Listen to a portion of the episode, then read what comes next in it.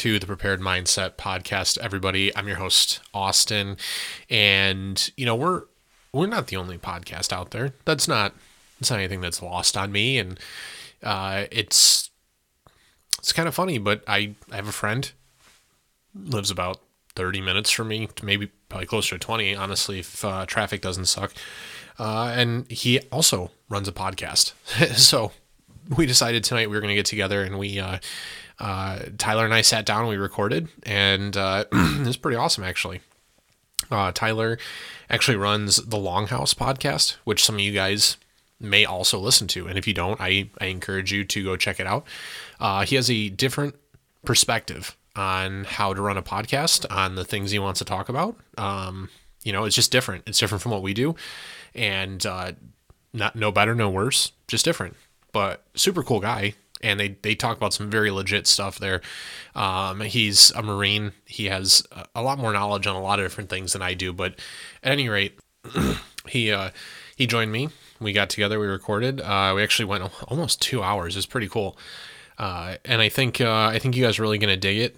Um, we talked a lot about just podcasting in general and some of the struggles because that's you know questions that that I get pretty regularly uh, from from people you know, friends, family, whatever, that just, oh, you started a podcast. What led you to that? Or, you know, uh, I had somebody just honestly, swear to God, uh, I had a friend reach out to me this afternoon and ask me, you know, how's the podcast going? How much did, you know, it cost you to get into that and get started up and, and that whole story and everything. So we get it a lot and we talk, uh, you know, share our experiences and, and kind of what led us to, to doing the things that we're doing and how we've each gotten to the, the several points that we're at. So, uh, kind of a, a really neat compare and contrast for the first uh, little bit there, and then we talked we talked a lot about communications, uh, and then we talk a lot about the you know the the two A community. Uh, you know we're both pretty active on social media uh, in different ways, so lots to share and lots to talk about. It was really cool.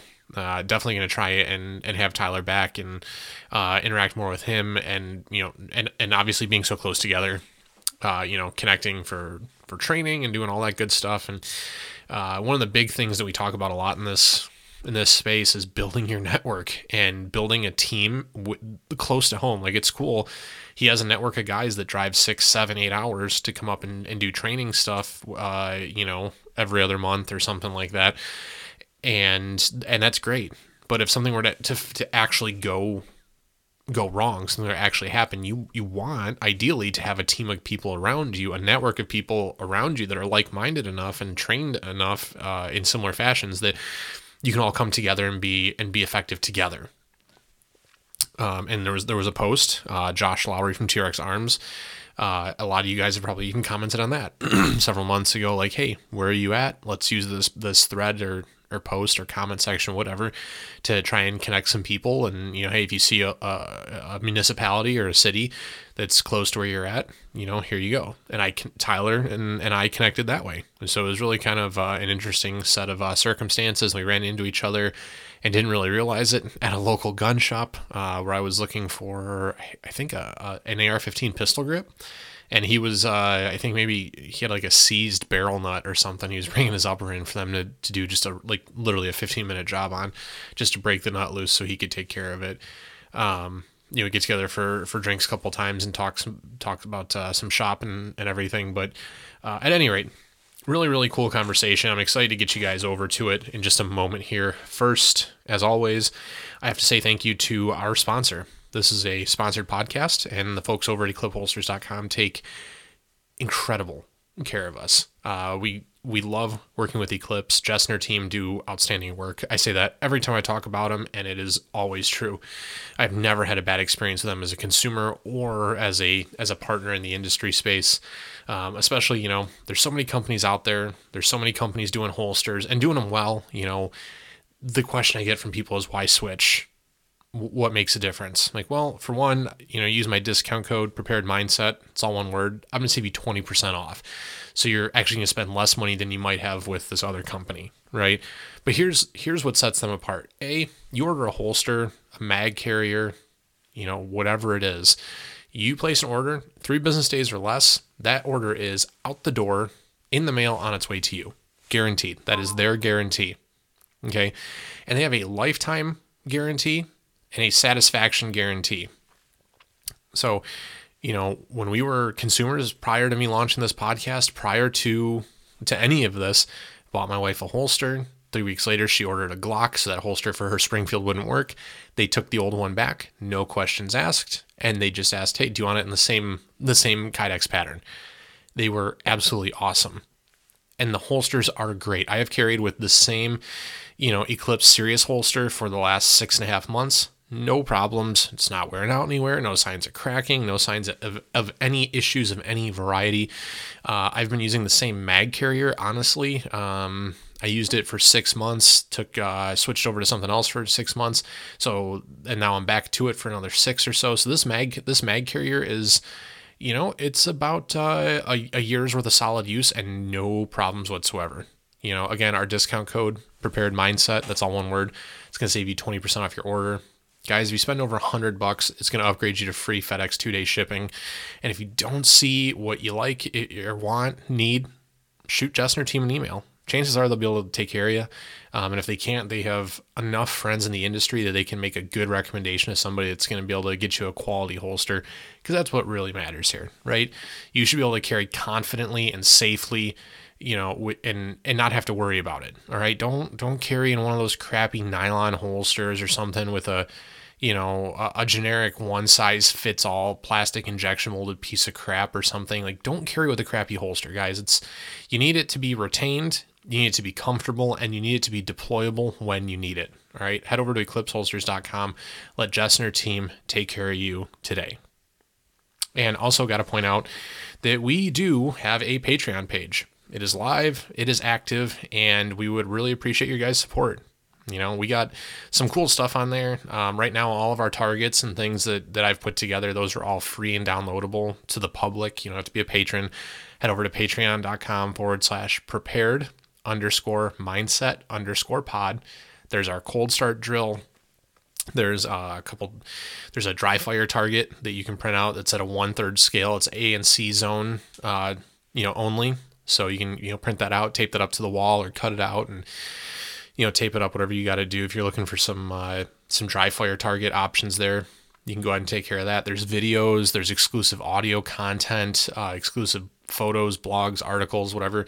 All that stuff available through our Patreon. You guys can sign up today. Again, patreon.com forward slash prepared underscore mindset underscore pod. And that's going to help us uh, offset some of the costs you know that we incur month to month uh, creating the podcast here. And uh, also just allow us to do a little bit more do do some things uh, that are going to help us grow and in turn bring some better information and some cooler guests and uh, and opportunities to all of you our supporters. We really really appreciate it. But that's it. That's all i got for you. Uh, we are going to jump on over now to my conversation with tyler from the longhouse podcast. Here we go Oh, geez. Yeah, man. Uh, the recording is live. This is happening. I I'm not used to that at all because like I just use Cubase when I record, so I'll yeah. just hit record and just start talking, and like usually me and the other guys are on like Discord or Telegram, and then like four or five minutes in they'll be like, "Wait, are we recording?" I'm like, "Yep." Yeah, man, we've been going this whole time. It's pretty awesome, right? well, at least, and that's I, that's kind of like about doing it this way is like everybody gets the message, so then they kind of know like, you know, don't give out any incriminating information or drop the last four year social or anything because yeah. this is all this is all going out there. Usually, um, I'll edit it afterward anyway, so even if they do it, I'll just like isolate clips and download like the clips and then just send them because mm-hmm. I get some pretty funny stuff. Sometimes I'll just record before I even tell them that we're recording. oh, just to try and catch some of it. Yeah, just to try to catch some of the funny banter and then uh and then I'll save it as like little audio clips. Dude, is this so is it weird for you? Because you host your own podcast, right? Yeah. Yeah. I mean, is is it weird being on the guest side of it as opposed to being on the the host side? Does it feel different? Uh, Do you feel not different? really just because like even when I do my episodes, um, it's me and then and then another guy, uh, operator, and um, usually I'll do it with another like co-host anyway. But uh, uh, it's just a discussion either way, whether you're the one hitting record or you're the one just sitting there talking. It's just you you're basically just like a voice chat that gets recorded and posted. Yeah, yeah. No, I mean it's but it's yeah, it'll probably get a little bit weirder as we go along. Maybe I don't know. Maybe not. Um, let's see. Let's see how weird you take it. Yeah, let's see where it goes. where the where the night takes us. Um, Yeah. do you want to do a quick intro yourself and and kind of what you got going on real quick before we just jump into whatever? Uh, yeah, I'm Tyler. I do the uh the Longhouse podcast, and I'm uh Coniferous Origins on Instagram. I'm pretty much a nobody.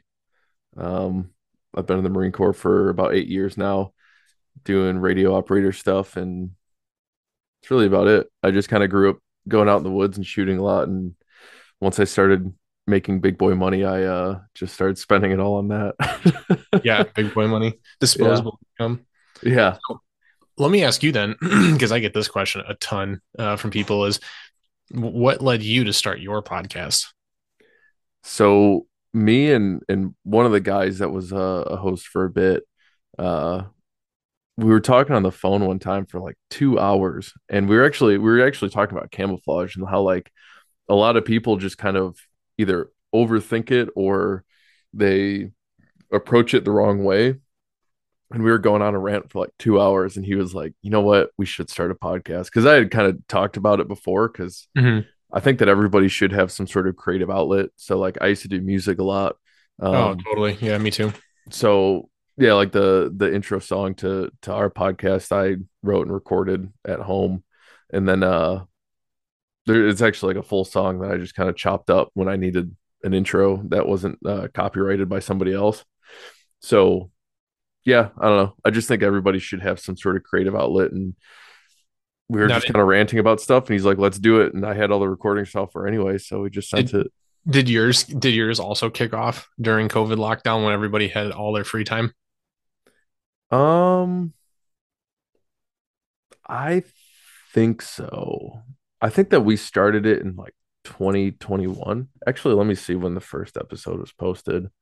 I can't remember to be completely honest with you. Um, but like even when when COVID started, I I had a couple months off of work, um, where I'd Oh, work from really? home. But then Yeah, other than that, I've maintained my my normal daily commute. Yeah, I mean they sent me home and um I mean that was I was just going out of my mind because they sent us home and I work in finance, right? And Mhm.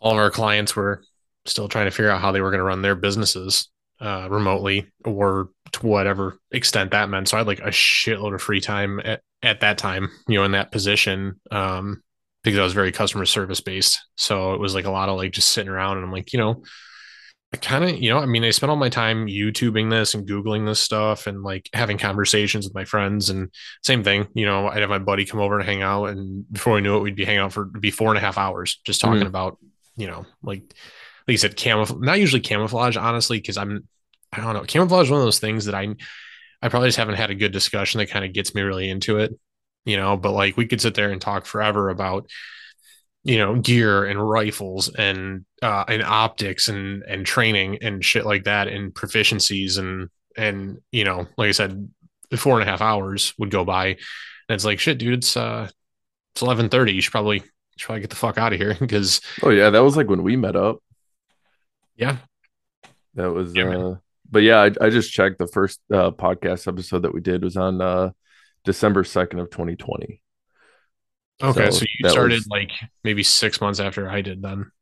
Yeah. Yeah, cuz I remember like when like March to like June or July time frame I I was working from home, but then after that I just kind of went back into work.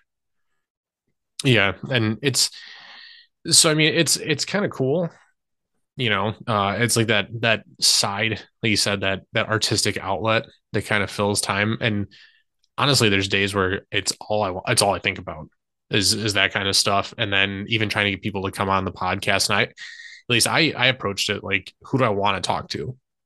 You know, not like Mhm. who are the guys that are popular, but like who can teach me at least I could get on at the time because I don't know about you. I, I do. I fucking struggled to get people to come on uh, for like a good year. Um, you know, I just I just you know talk about shit and try to pull people on that knew a little bit more than I did, uh, whether it was Yeah. hunting or or you know, everything. And kind of the same story as you, I think. You know, I had a guy that was kind of a co-host for a while, Sam, that uh, you know, he was pretty knowledgeable about some things and uh, you know, radio specifically. He was a TACP, so radios and, and comms and lasers and all that. That like that's totally where he like hangs out and nerds out, and that's that's his deal. Um, but he also went and had three kids, so his free Yeah. time is kind of like non-existent. Yeah, they take up your time for sure. Yeah, that's uh yeah, there's that's kind of the hard part too, like when you have a podcast because any like anybody can start a podcast, right? It's True. you don't need to be anybody, you don't need to be able to do anything special. You don't even need to know anything and you can start it. And um I think that the the part that I struggled with before cuz surprise I'm still surprised that my podcast even like picked up in popularity. Um, but now like there's people that are a little bit more popular in the circles that are hearing about it and being told to come on it and stuff. Which I mean, anybody that wants to come on, if anybody ever reaches out, then we'll probably have you on. Um, because we don't, you know, if you have good discussion to bring to the table, I Oh, like I don't have a schedule of what to talk about, you know. And then sometimes we'll be like, oh, it'd be kind of cool to get this guy to reach out. The first like really popular person that we had on was uh was the two guys that do the AK Peasants page. So that was pretty fun. I don't know who those guys are. I'll be honest Oh. with you, but I also I also despise everything that's AK oriented, so that might be why. Dude, just wait, just wait. You're gonna shoot mine, you're gonna change your mind. I mean, I've shot one. It's it, it is because you know seeing a seven six two next to like a two two three five five six whatever, you would think that the recoil would be would would be more harsh than it is. Um, surprisingly, it, and this is just my opinion, a surprisingly soft shooting platform. Um, Yeah, compared to heavy as hell. yeah, I mean, and his was all uh all wood furniture and stuff. Like, I mean, a replica. It wasn't. It's not like a legit, you know, all wood Russian gun or anything. I'm pretty sure. Um, but yeah, it was it, it was pretty heavy. Um, and it was uh, it, it was nice to shoot. Honestly, other than that, you know, uh, he didn't really. He he didn't really know a lot of the safety rules about firearms in general, so he was just like, you know, handing off a uh, a gun on fire and and didn't really understand, you know, why the why I was flipping the safety on and off and everything. And Yeah. that's just the kind of stuff you kind of deal with, and I feel like that's that's the those are the kinds of interactions that kind of led me to start doing some of this stuff. Was just you know people don't know what they don't know. Not that I'm any kind of expert, but I feel like that's pretty standard. Like, hey man, if you're gonna be like swapping guns back and forth at the range, you put it on safe, man. Like, come on. Mhm.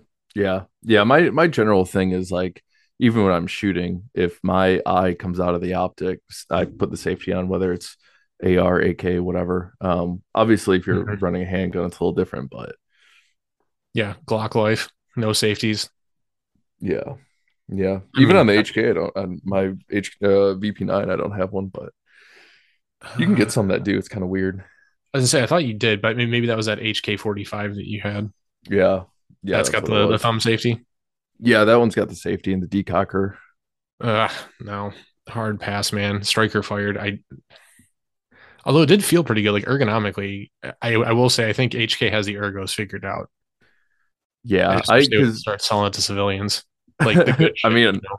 yeah, I, I think that the the MP7 and stuff would be pretty sweet to have. Um, yeah, the the thing with HK is that their injection molding is very good, so they can get actually good finger grooves versus like a Gen 4 Glock that has absolutely atrocious finger grooves that everyone just grinds off immediately anyway. Yep. Which is The why Glock, yeah, the, the Glock perfection that you need to heavily modify to make it usable. It's not. No, we don't have to make to make it usable. just, you know, the first thing everybody does is replace the sights, and then like the second thing is grind off the finger grooves and stipple over it. Which yeah, pretty much everybody is like, out. Everybody's like, I need to uh replace the sights, do a bunch of framework, and replace the trigger. And you're like, that's the gun.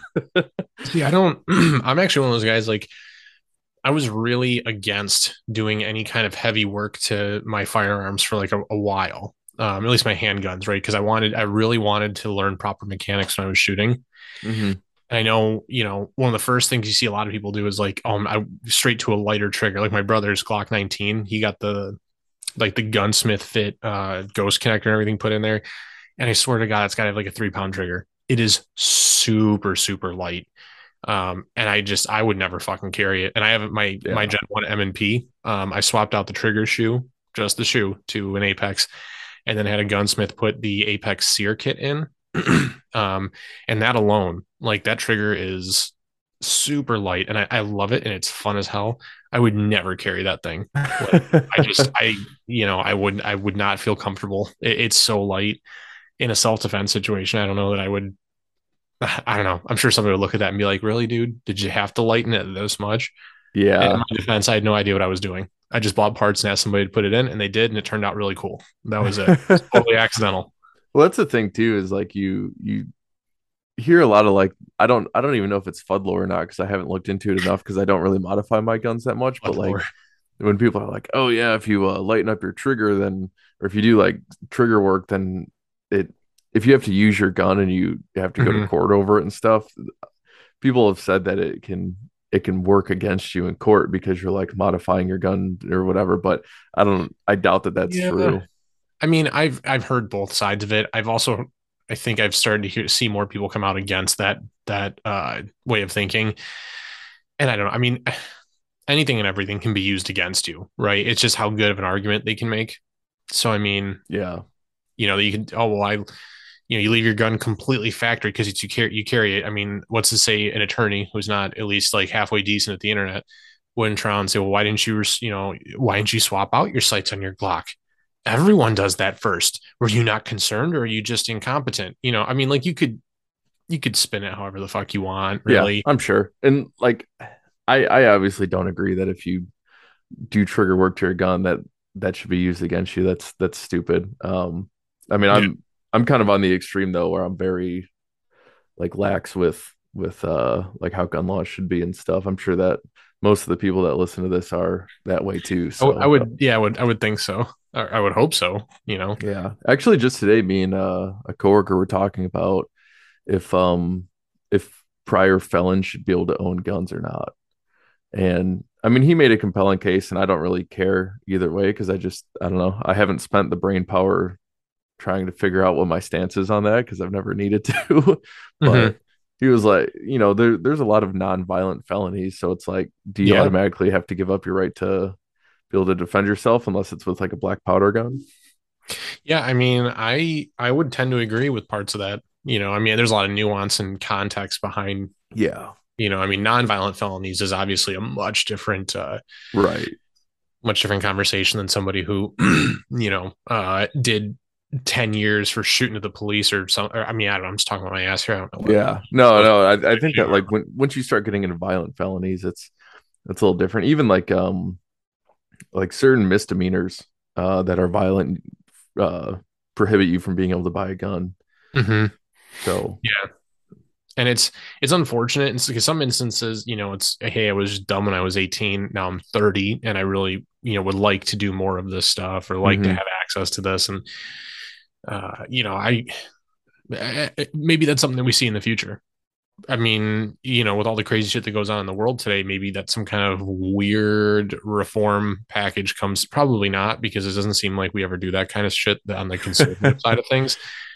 But you know, like they're they're all on the like expunging the rec- records of, uh, uh, you know, like uh, minor attracted individuals. You know, not pedophiles because that's got a negative connotation. But I mean, with all the fucked up shit that goes on, who the fuck knows, right? Yeah. I, yeah, that's, I that's, doubt it, but yeah, I mean, what to me, I I don't think that. uh I think that it goes too far in the wrong direction, obviously, mm-hmm. but I don't. I don't want to dive into that one too much. no, no, definitely not. Because you you'll spend you'll spend too much time explaining uh the intricacies of your position, and it's it just gets fucking annoying. People pick you apart for it too. Oh yeah, people. You, that, yeah, that's that's happened before too. Where just I don't know, I, like people find out that certain personal views that I have they don't agree with and they don't like and you know obviously they have different views than me and I don't yeah. I don't care. It's like what's okay. cool about that though is it's your podcast so you can say what the fuck you want. Like I come on here and that's pretty much why I half the reason why I do my own thing. Like you know like hey man I want to if I want to talk politics I'll come on here and I'll do like a 30 minute you know like a sit a sit rep episode or something and just throw it up there and everyone will know what I think and nobody can say shit about it. And yep you know, just my opinions, not yeah. disparaging anybody, not uh, you know, talking shit. Well, I mean, yeah, de- definitely talking shit about some people in politics, but you know, not uh, uh, no, no slander, you know, nothing like that. You, you know, very factual, and then my opinion on those facts. So, yeah, I was. Uh, it was funny because before AK Peasants came on, um, me and me and my buddy were like, okay, we need to go through all the old episodes and listen and try to find because when when we started, we didn't care. We would just say whatever, and we'd say some absolutely heinous shit. and uh, so we were going back and like listening to every single episode, trying to figure out where bad things were said and and then we ended up just cleaning up because we were like this episode isn't even good we'll just take it down and redo it oh this one you say this you know so i take it down and i'd either cut it up and or uh, cut that part out and throw it back up or just take it down and um so yeah we we probably spent like two or three days between us like just trying to listen to all the episodes and I normally don't listen to any of the episodes. I was there. I don't need to listen to it, you know. So right. I only had to do like, that. I only had to do that like one time, sort of, and that was like a conversation. I had my twin brother on talking with me and stuff because, I mean, technically he's the one that got me into buying a firearm. You know, we were living together. We just moved out of our parents' house, and I, he's like, "Hey, I bought a gun. And there's a Glock 43." And I was like, "Shit, I want a gun too." You know, and everything just kind of spiraled out of control from there. Yeah. Uh, but he was on, and uh, basically, I I said that uh, you should you should shoot school shooters. That was more or less what I said. Um, I think to the point I actually uh, quoted uh, Sam Elliott in Roadhouse, um, where he's if you've seen Roadhouse, I take it. Nope. No?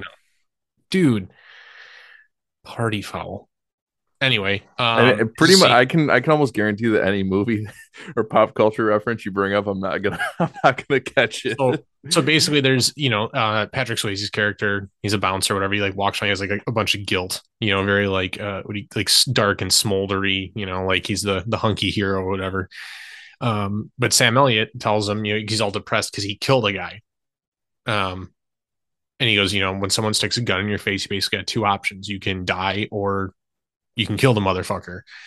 So, and I think that's what I said. I think I dropped that quote exactly when talking in regards to somebody walking through a school trying to murder innocent children, whether it's another child or a deranged adult, whatever. And uh, more uh, basically, he had he, like very sh- shortly before this, he started dating uh, a chick, and they're still together. And she's a school oh yeah, you were telling me about this, and that's what you think made him not do it anymore. Oh, yeah, he freaked out. Yeah. He no, he freaked out. He like deleted the episode and like it was just like not about it. And like he like he really freaked out. Like if you were to hear the original recording, we went from talking about school shooters to like the next sentence was like, so do you think that carrying appendix in the waistband versus strong side is more preferable? And I was like, uh, like completely out of nowhere. Subject oh yeah, like it was very abrupt. hard right turn hard right turn. um, and that was, yeah, that was kind of like the beginning of the end for, for some of that there. Um, it was fine. Like I just re-recorded, um, you know, and I think that to an extent, right. The, I don't, I don't know, maybe it's integrity, right. Uh, I, I mean, I stand by my opinions I stand by everything I've said on this podcast. I'm pretty measured, you know, or I try to be when I say some, some things like that, you know, uh, regardless of what's, what's going on, you are still talking about somebody's life. So like, I don't take that lightly. I don't just walk around like we should shoot this person because this reason we should do. And it's like no, no, I'm not going to do that. That's that's fucking asinine. Um, but yeah, I mean, I just re-recorded it and basically said the, the same shit I had said with two of us on there, but now it was just one person recording, uh, and just pissed me off because it like wasted another like hour and ten minutes of my life. yeah, yeah. Um, I don't think I could do the. uh I don't think I could do an episode alone because I'm I'm too long winded. Dude, that's exactly the reason why you could do one alone. Are you kidding? I don't know though. Like it's I, I like having I, I, like it when there's two people because you can just talk and it's not just the same voice droning. Oh, yo, no, absolutely. This is way easier than having to try and just string your own personal thoughts together. Yeah. Definitely. Cause like so um I'm trying to move into YouTube a little bit. And so I I recorded a video yesterday and there's so many times where like I would just start talking and I'd realize that I was just rambling on and I'd like stop, reset, or I'd I'd say yep. something, I'd be like, I don't like how I said that, and I'd reset. And by the end of it, the recording is an hour long 4K recording on my phone. and so I needed to, I ended up downloading some video editing software and I need to go through and chop it up and edit it and put it up and all that stuff. And it's like, it sucks. I hate video editing. I hate any anything like that. I'm so bad at it. Oh yeah, I mean, but we, you know, I mean, you learn how to do a lot of it. Uh, or at least I did, like through the for having to do this podcast. You know, was just learning by experimenting and trial and error, and uh, you know, I imagine it's kind of like anything else. You know, I mean, shit, dude, if you you can figure out communications, you know, anything, uh, you're probably going to be able to figure out some video editing stuff, at least basic. Oh yeah, no, I mean the the video editing stuff, like I can drop the clip in, I can go through, I can splice stuff, I can put it together, but I can't. I don't know how to make it look good, and that's kind of the problem. Yeah. Is like adding in the color correction, and you know, people talk about how if you adjust the frame rate the right way, it looks better. And like even when I did music, the um the post production sort of editing and uh you know mastering and refining and everything, I was never good at. And like when people would be like, "Oh yeah, you got to use like."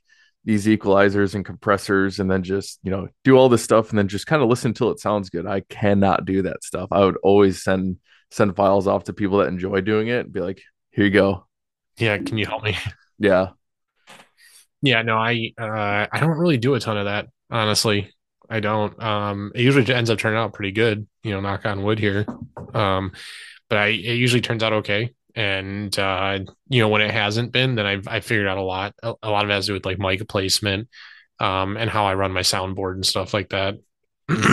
Um, but i've i have i've seriously I fucked with that so many times um, you know and i finally then i found out that the soundboard has a save setting you know, so where you can like save your settings yeah, yeah. Uh, which I definitely had to really go through and re-deal with all that stuff like four times over. Anytime I would like move furniture or unplug my laptop or or whatever, um, I would have to go back through and, and reconfigure all of that and and really struggle with it.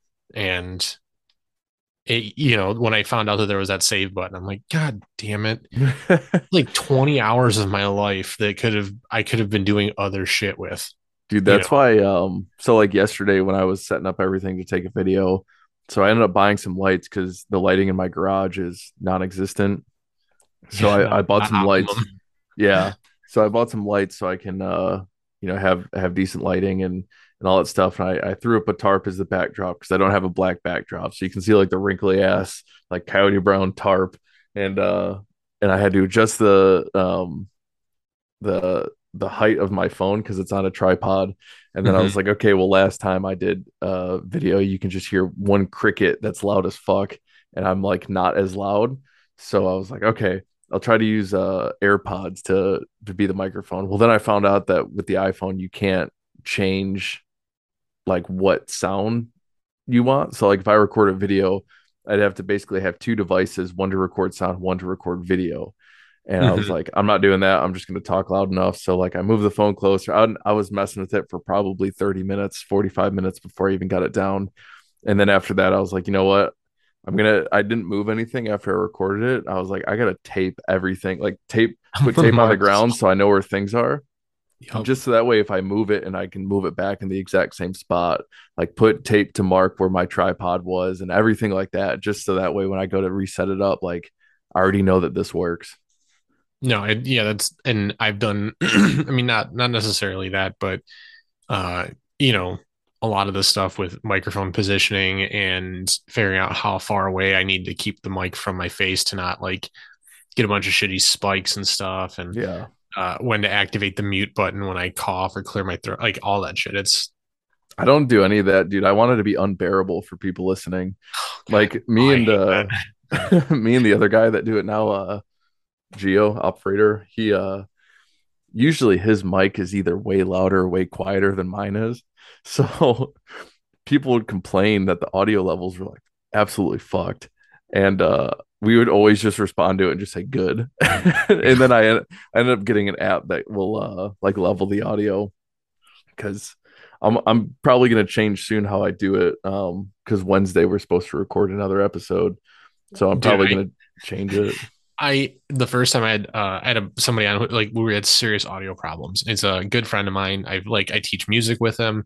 He is a EMT, and we were talking a lot about like medical stuff. And um, I had a much smaller desk I was recording on at the time, and he had like unrolled his uh his IFAK basically, and I was like going mm-hmm. through it because he obviously as an EMT and somebody who's like seen some fairly legit you know stupid stuff has the knowledge to kind of build one out rather than have to order one like a lot of us. Yeah, buy like the North American Rescue pre-made kits.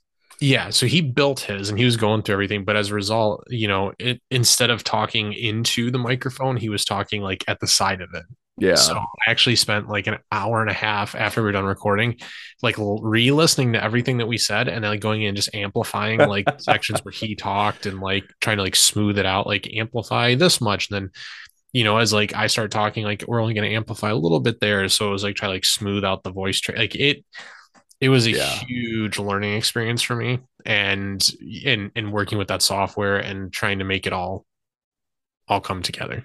That's why I use the the leveling app. It's called like Levelator or something. But yeah, basically you you would take like all your audio tracks that you have, export it into one wave file drop it into the app, and then it'll just process it. Um, and then at first, when I would put it back into Cubase, it would like slow it down and make everything really deep. So then I would have to pitch shift everything up. Like sounds whole... like a work. Well, so I figured out that I was just importing it incorrectly. And because I uh-huh. listened to the audio file just directly when it was in my Explorer window and it just played normally. And I was like, well, what the fuck? How come when I drop it in, like, dude, for somebody who has a very technical background, I suck with computers. I fucking hate them. It. I say at work every single day. I hate computers. I either I, I either say I hate computers and technology. I either say I hate it here. I want to go home, or I say that I want everything to be analog and nothing else digital in the world that's that's a little overkill. I would think. No, I, don't care anymore, dude. I spend so much time with this stuff and just running into problems. I have uncanny yeah, luck for everything could, except for you, vehicles and technology. yeah, but you actually have the like the skill set, like from an analog perspective, to make a lot of that shit work. You know, like running comms, running radios. Like a lot of us, if you were to just say get rid of computers, right? Mm-hmm. Throw cell phones out the window altogether you know enough to be like pretty effective i you know with with radio communications and uh, i guess ham radio but you know be able to to reach out and connect with people. And that's something like dude a lot of a lot of folks don't know how to do that. And do you know a lot of guys i'm positive there's a lot of guys out there that run around and make videos on instagram and stuff.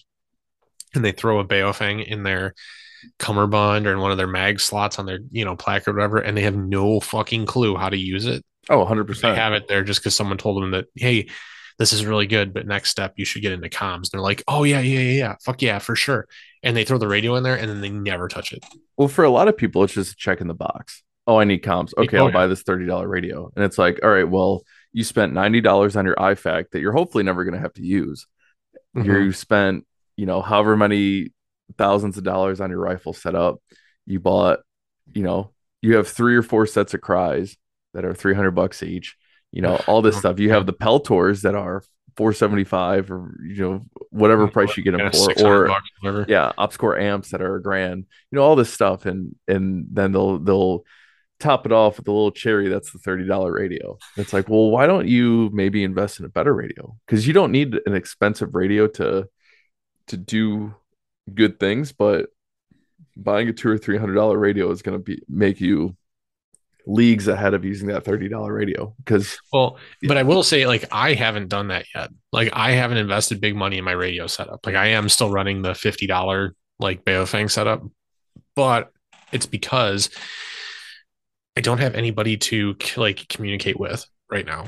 Yeah, like and, and guys that I, I directly you know reach out to they don't even run comms. Like I got my brother one for his birthday, and I was like, "Here, man, like put this on your plate carrier." Like, like hoping maybe it would like spark his interest and like he would get his like ham license or, you know, or at least like, hey, you know, go to this channel. Like text me, go to this channel, like broadcast something because I I have my license and he doesn't have his. You know, and see if we can make contact. And you can just text me back or something and say, "Yeah, I hear you. Like we're in range because we only live like like a mile and a half apart. If that, Mhm. it's crazy." I don't I don't have guys that I normally like, you know, run that stuff with. So for me, I was like, all right, what do I need to buy right now? And where do I prioritize that? You know, so like, yeah, I bought 250 rounds of uh of 556. That that was, you know, I put money towards that before I put money towards upgrading like a Motorola or something. Well, it's all it's all dependent too on how relevant that is. Like for me, I, I'm not gonna start spending time in in uh buying you know super fancy wind meters and things like that because I don't shoot long range. So it doesn't it doesn't Yeah. make sense for me to do that. So it's kind of the same thing. But like for us, um, when me and all my guys started, which was right around uh end of 2019. Yeah, toward the end of 2019 was when me and all my friends kind of Just started. as the world was getting ready to fall apart. Dude, 2019 was like the peak year. 2019 was such a good time. But uh Two dollars a gallon gas, mean Dude. tweets everywhere. everything and uh ammo for peanuts like you you barely had to spend money to buy a case. Nine dollars um, a box of nine millimeter. Yeah. But um you know, all of us had Baofengs, so we just ran Baofengs and every single trip we would have problems. And it was either somebody's uh push to talk would stop working, somebody couldn't hear it in their their ears, one of the radios would just shit the bed and stop working. So, you know, once we started getting more and more serious and and all that, like there was a while where I would have I was running a uh uh 152 clone. So like a lot of airsofters and stuff like that for like impressionist kits will buy the the Harris 152 clones because they're I the didn't even know that handheld radios. thing. Oh yeah. I had no and idea. um and there was a lot of uh kind of back and forth uh, where there's guys like, oh well, this is just a Baofeng in a different case. And it's like, well, it's not. But you know, we had a lot less issues with that. And then once we finally made the push and I said, you know what? Fuck you. We're all gonna buy radios. If you if you can't if you can't figure it out, then come back when you can. We're moving to digital comms and we're gonna set up an actual comm infrastructure and comm plan. And Mhm. um, you know, all the all the guys that were about it did it. And so then we we were running all digital comms this last trip because it took a couple guys a little while to get it and then uh plus we had a pretty big group this last time that we we went out and did a trip and everybody had the digital comms that needed them and we had a bunch of guys that didn't need it that still had it because they had the radios on them and i programmed them and you know the worst part about it was being up because when we started our exercise started at a 4 a.m on saturday so we all got there friday night Okay. and then a handful of us stepped off at 4 a.m. on on uh Friday or sorry Saturday, and then it ended Saturday night. So we were going all day, and um, so like Friday night, I was trying to get everybody's radios on and programmed, but like the Motorola programming software isn't the best. It's not the most user friendly. So like is Chirp is what everybody uses for Baofengs, and Chirp is really easy to use. Yeah, Chirp's really easy to use. Um, but when you use the actual Motorola Astro 25 CPS, that's when you start getting into like, man, this fucking sucks. And it's easy once you understand it. You know, it's like you were talking about like video editing and stuff. Like when Once you first how to use open it, it. yeah, once you first open it, you're like, what in the actual fuck am I looking at? And then you start to use it. But then like I uploaded my radio program because I had done it all at home.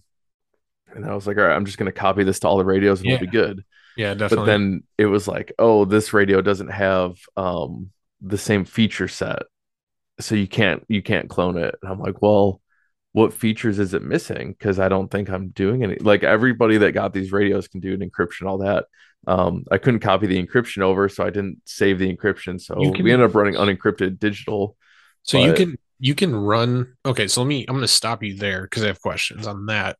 because so when I was taking my ham test, like they mentioned encryption, and this is, you know, for the technician level or whatever. So base, you know, minimum uh licensing and stuff. I didn't think that the civilian bands were allowed to do encryption. you can do whatever you want so just here's here's my the radios were able to. Like like Oh, honestly, yeah. I Yeah, didn't think that can. the radios have the capability to. So the encryption there's there's different types of encryption, and I guess as a disclaimer, if feel free to cut this part out if you want, but I think that getting a ham license is dumb because think about it this way if you want to go out and buy a rifle you don't need to you don't need to have a license for it you can go out and you can start shooting wildly with a radio you can't inflict damage with the radio.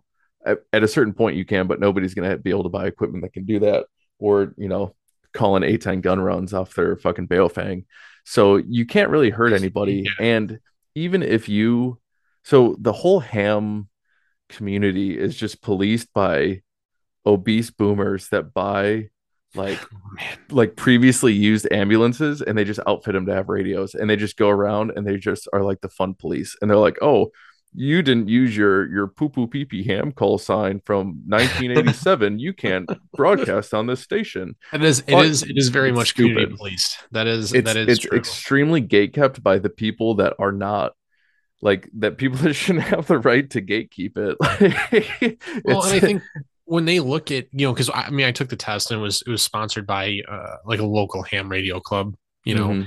um, and that's cool that there's a club for that. Like, uh, I'm sure they're like some nice dudes, and I'm sure they're honestly a plethora of knowledge and resource because oh they 100% they play there with is radios. Yeah, but you can also tell like, dude, they're all in like their 40s and up, and they're all like, I want to sit there and like, oh, they're all a bunch of fucking nerds because I mean they are though we're Radios sitting here having the same conversation, but yeah, I mean, it, but but they're like talking about how they're gonna like build and, and nothing against anybody that has built like a stationary radio like station, I guess, or whatever, or Mhm. set up in their basement. a, with their base station. antenna Yeah. and- That's like yeah, what the and- ham thing is. Yeah, I mean, no knocks on anybody for doing any of that. If that's your passion, man, like, dude, like, fuck yeah, man, like that. We need people like that. But to your point, it's so gate kept and it's so restrictive, and it's already the sex appeal is already non-existent. Yeah. you know, it's not like like you can hand somebody like a fucking AR-15, and you're like, how do you feel?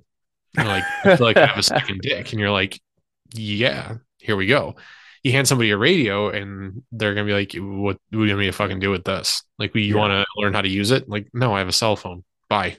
Yeah, and and once you start actually doing a lot of cool stuff with radios, as as gay as that sounds, like you know, you start to see the uh the appeal to it, and then once you start really getting serious, but like the the whole thing with the ham radio license too is like let's say that you buy a rifle and, and you build an SBR and you, don't license it. You can go to 10 years of prison and all this other shit, whatever. Mhm. If you broadcast on stations that you don't have a ham license for, you the worst thing that happens is you get a cease and desist letter. Well, the So- first time, once they catch you, if they catch you, That's the thing too, is that if they catch you and the amount of you know dudes riding around in their little ambulances out in the middle of the woods where I'm at, they're not like uh, the the thing too is like generally people don't get caught unless you're just being extremely obnoxious like Well, if you're going say- on these bands and just overpowering everything and just Yeah. ruining it for everybody else and I will say a lot of that stuff is just etiquette. Like, you don't have to call out. Yeah. Like it, that it's it's listed in the literature and in the, the test booklet or uh, textbook, whatever. You know, it's like, oh, you should, you know, hey, CQ, CQ, CQ to break in, and then give your, you know, call sign, which are like ultra gay. Like mine's K E eight S K A. I'm like, this is that just rolls right off the tongue. Yeah. You know so you got you they're just etiquette things. If you don't do that there's it's not like you're breaking a law or a rule or a policy or anything. It's just like it, it could be confusing for other people that are out there. And it's like okay well um that sucks. Moving on. You know, yeah I, mean, uh, I think that, I, think that it, yeah that's the kind of stuff that they they need to move with the times a little bit and maybe take a hard look at a little bit less of well this is the way we do it because it's the way we've always you know we've always done it Yeah. And that's that's the big thing too is being able to adequately explain why you do something. And that's that's really the thing that keeps a lot of people from advancing like you said is just not not sitting down and thinking like why do I do this? Okay, is there a better way to do this? And I think that the base station stuff um to kind of bring like that relevancy to it, like it is important, but I think that for certain people it's important and not for everybody. It's not one of those things where, Yeah. you know, it's another checklist where it's like, okay, you get your ham license, and then you build this, and then you build this, and then you do this, and then you Mhm. talk to some dude that lives in the Alps. It's like, no, I don't need to do any of that stuff. Well, I mean, but if you look at it in terms of a lot of people, like we were saying earlier, right? Like a lot of people do it to check the box because they're wanting to, they want to uh, learn how to run kit, right? Like how should I set up a plate carrier, how to be effective and proficient with a plate carrier and a carbine.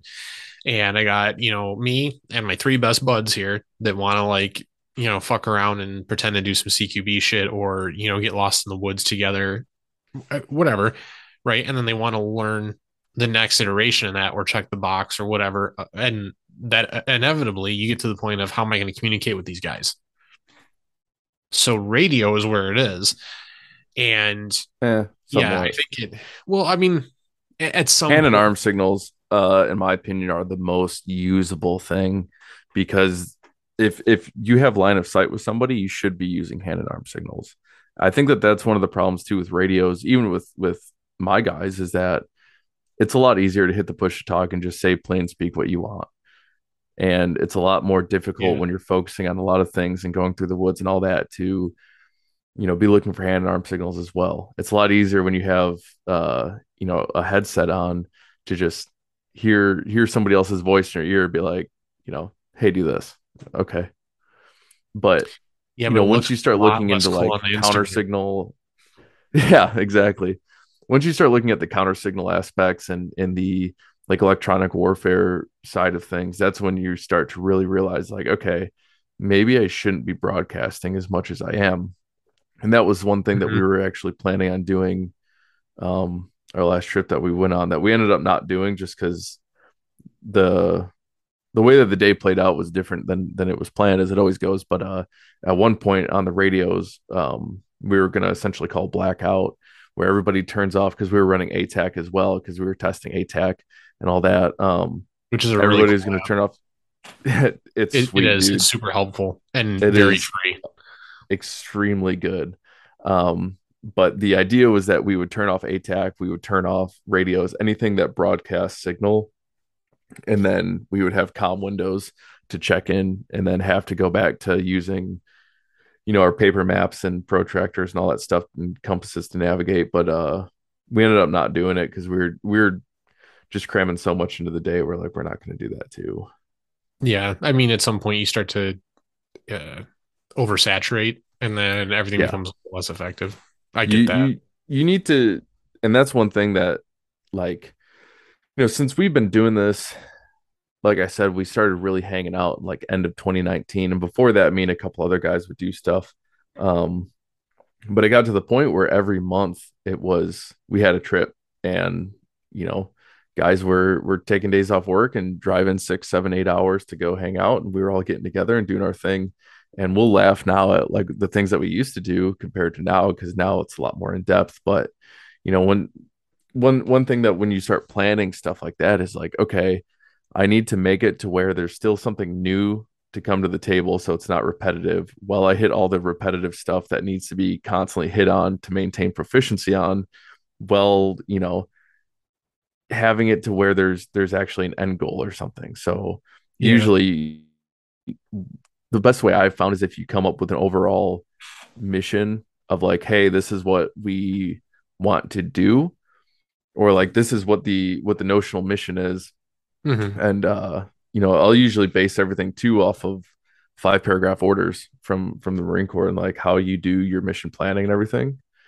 and um, we'll do like because if you're not familiar with it, you have your situation mission was ex- ask. I don't know what that is. Yeah. yeah so so you have your situation so what's going on your mission what you need to do execution how you're going to do it admin logistics like this is what you need to bring and then command and signal. So it's like this is who's in charge and this is how you're communicating. So once you break things down like that you can start to come up with more realistic uh, scenarios to run through and stuff like that. And then while you're doing that you have all these other things to hit. So like for example one one that we did a while ago was that we all met up and staged vehicles and then we had like a three mile movement at night to set up a spot to uh we were going to set up a an observation post over this bridge that was uh, heavily used for for ORVs and stuff. So the idea of that is like, okay, then you're getting into a position to watch this key piece of terrain, and we are gonna, you know, keep track of how many vehicles are going through it and what the level of activity is, and you know, see what's on the other side because on the other side there's like a parking lot for like the ORV trailhead, and then immediately okay. to get into the ORV network, you got to cross this bridge and then come onto where our side was going to be over the river. And um all this and then you know we were just going to do like a sleep rotation there. And then in the morning we were going to get up push back to another spot and then do some land nav practice. And um for the land nav practice we essentially i'd pick a random intersection on the map. I'd pull a grid for it and then or sorry there's two teams. One team would would pick a random intersection pass the grid to the other team and then the other team would have to plot the grid um, they would know where our position was. They'd have to find their azimuth, make sure they do their their GM angle, all that stuff, figure out the distance, and then and then send it. And um, you know, weren't the only time that you're able to use like ATAK or GPS or anything was when you think that you're at your position, then you can confirm it with that and see how far off you were. See, and this is the kind of stuff that people should be spending, I think, more time on. Like, and I've talked about this in other episodes we've done here. Is everybody it's real it's really sexy to be like i'm gonna bug out. Yeah i'm gonna bug out. I have a bug ah, dude fuck that. That thing sucks. That would be terrible. I mean but you know what i mean? Like everyone everyone says that. Yeah you know, and like, the people that out. say that the hardest are the ones that have never spent more than two or three nights in the woods. Well and they don't when you put it in con when you start to put this stuff in context in the event that you did have to bug out in a I don't want to say like a shit hits the fans. Everyone uses that fucking term. Like, I hate calling things tactical as a general term, you know, but I hate using the term shit hits the fan. But in one of those scenarios where you'd realistically be looking at bugging out, when right, people like start other... pranking each other, that's the term you can use. right. but I mean, no one real like this is the kind of stuff where you would you would need land navigation, you know, to be able to understand that stuff. Realistically, you may have to have some of these skills maybe i mean not perfected obviously but at least be aware and understand that at some point if you're securing yourself or and your group whether that's you know four families or whatever it is right? Like mm-hmm. this is the kind of stuff that's that plays into that. And while it's less cool on the because i mean everything's driven by clicks right? Everything is. So it's less cool to show a lot of this stuff because i mean you guys went that whole exercise for the weekend right? And that was just what there's like a lot of laying on your stomachs and taking notes. Yeah. I mean, that's a really like that's walking oversimplification, right? But that's essentially what it is. Well, and it's funny too. He's gonna click on that. It's funny because like the the one guy that that's with us, uh, his name on Instagram is uh, Smug. It's like smug.ish, but um, he is usually the guy that he's like into photography and cameras and all that stuff. So mm-hmm. he just kind of assume the role is like, hey, when everybody comes out, he brings cameras and he's got some GoPros and he'll he'll take some cool shots and then afterward he'll he'll put a little video together and throw it up and and it's it's fun, right? We're yeah. not no nobody's telling him to do it. He's doing it because he wants to. But um, you know, it's always kind of the joke is like he always puts like calm music on it. He's like, I can't put like super hard, heavy hitting music yeah. on it because we're just walking the whole time. it's like, yeah, you can really put it like Metallica or Disturbed yeah. on there because it's just like it's just yeah. us walking. And um, I mean, it's still cool, it's still fun and stuff. But like this last trip too, uh, he he he didn't focus as much on the photography aspect because we were uh we were doing a lot of uh, like vehicle based stuff the last trip that we did, and uh, so based on what his his role was, he was like, you know what, fuck it, I'm not I'm not gonna spend time with the cameras. I got to focus on this. Mm-hmm. But well, I think that's that's you know that sh- that says something about him as uh, you know, I, I want to say as an adult because that's a, that's a really shitty way of putting it, but like being able to, but being able to prioritize, like, hey man, it's cool to grab this stuff when we can, to make content and everything but at the same time like there is a degree of uh of there's a lack of authenticity when you have somebody documenting all of that stuff and that's their sole purpose for coming out with you is to document it You know what I mean? And we definitely see some of those people on social media, and it's cool, right? Like, I mean, get the pictures, drive the content, help share information. Like that. That's the point of like ninety percent of this, right? Is to like teach each other and help grow the community. I mean, it was an Instagram post where you and I connected. You know, I think it was Josh Lowry's post. You know, and I, we figured out we were both in relatively in the same part of Michigan. Oh yeah. you know, and like so cool. Like that that stuff should happen. But Mhm. at the same time, you know, if it, it, it starts to become kind of obvious when it's like, okay, you're it's, out here, It's too forced. yeah, you know, you're out here with a dedicated videographer. Like, uh, yeah. I mean, that's that's the thing too is like unless your sole main income and or unless you're making a fuck ton of money or even a respectable amount of money to where you could live off that full time Mhm. um even like like for example like uh like Garand Thumb before he was out of the military he was still making quite a bit of money off of YouTube and stuff and is he out of the I- military now? yeah yeah he is. I, w- I would I go as far as to say that even when he was still in the military toward the end his main job was YouTube. Um but for Oh, yeah, somebody like that to have a designated photographer videographer it makes sense. But for guys like you and i where we're just nobody's on the internet like it's it's pointless to do that. Having a guy that that you know snaps pictures uh occasionally while you're walking around or while you're doing something is is a lot different than like hey you're gonna come out so you can take videos of me so i can put it on my my instagram and get uh you know 800 likes. Like all right dude. Well, yeah, and I mean, yeah, yeah. It's just some of it. Like said, there's a there's a distinct lack of authenticity there for somebody, and you know, if you're out there, it's different. You know, if it's like a class type and you know environment or setting, that's one thing because there are definitely companies out there now that are offering those uh, extended scale, I'll say, type exercises. You know, I know Fieldcraft Survival offers one that's like a yeah, like a tribute or an homage to like the Robin Sage exercise, right? You know, that, that well that's like a lot of that's like the stuff at darcy like tusk and and like the one shepherd courses and stuff like that.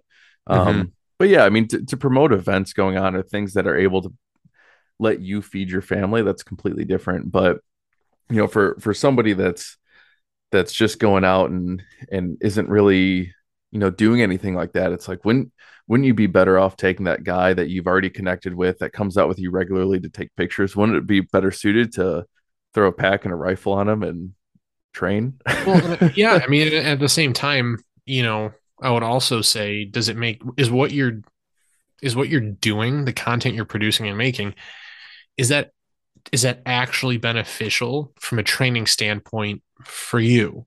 or anybody. Is well i mean but it yeah e- e- exactly. You know there's there's definitely people out there that just do stuff because it will stand out and it will garner attention.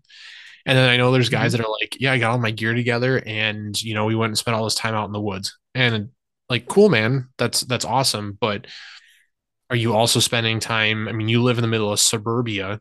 Are you also spending time learning about urban uh i don't say warfare but tactics communications. Do you i mean you gotta you know you stitch you hand stitch your own ghillie suit like mad respect because i can't sew. But do you also have kit that can help you blend in and your surroundings in an urban setting where you're not going to stick out like a fucking life-size gi joe? Well that's a big thing that i had brought up um a couple weeks ago. Um maybe it was like a month or two ago at this point i don't really understand time still but um i had made a post about uh why using short barreled rifles in an urban environment and then using long barreled rifles in the woods doesn't really always make sense like for me i have a 14.5 and a 12.5 um Mhm. but like it I would rather bring my 12.5 in the woods and then my 14.5 in, in the urban environment because when you start actually thinking when you go out into a street or whatever and you just look left and right and you look all the way down the street, you're like, damn, that's a pretty fucking long shot. and, And it's even- a straight shot usually too Yeah. And and that's basically what I did was I took a couple screenshots of the city that's by us. I took a couple screenshots of like I think it was like Philadelphia and then like one or two of like Fallujah to kind of drive another point home. And it was like from this point to this point, just down a straight road, you're looking at a kilometer. Are you are you going to make a kilometer shot? No, but that's that people can see you. So if they can see you, they're going to be aware that you're there. They're going to see where right. your movement you want to be able are. to be effective to that distance yes. whether you're you know thinking you're going to need it or yeah i mean i yeah that makes sense because i i agree with you i i very much i do i approach it that way i'm like yeah if i'm in an urban setting i'm going to grab my 11.5, and if i'm in a rural setting i'm going to grab my 16 inch and I would I, I man because when you I start mean- really walking through the thick woods, you're like, man, this 16 inch barrel is really a pain in the dick. well i mean but i also run a can on my 11 and a half inch so it's Mm. going to be about that long anyway but Yeah, this is where I start to get irritated with stuff because the whole recce rifle concept that's like super, super, you know, like it's like the fuck boys of the 2A world that are super obsessed with that. And I don't mean that anybody that runs an LPVO. I mean the guys that are so obsessed that they have to get like the biggest, like one to 10, whether it's the Razor, I think, uh, did EOTech come out? Is the Voodoo one to 10 out now? I think that there is one that is. Yeah, so like they're gonna out there and drop twenty seven hundred dollars or whatever on that EOTech Voodoo and put it on their ten point three inch Daniel Defense like Mark eighteen. Hashtag Mini Recce, and it's And like the, oh. the funniest part about that too is that when you look at the reconnaissance mission, your your weapon is purely defensive, and it's there for you to break contact generally. And you, I that's mean, what people don't understand. Your primary mission focus is to gain information, not to yeah, you know Rambo it out in the woods and fucking take sniper shots or whatever. Like that's not that's not your job. there was uh there was actually somebody who I'm not going to mention them by name. Uh, a little bit more popular, and uh, I don't I don't want to make any enemies or anything, but uh, he had he had posted something that was like a like a reconnaissance type loadout, and there was like no camera equipment, which you know camera equipment obviously is useful for that, um, because it's a lot easier to show somebody a picture than to, to describe something to somebody.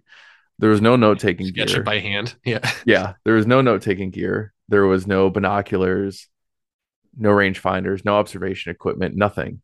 And somebody was like, "Oh, where is this stuff?" And he just was like, "iPhone."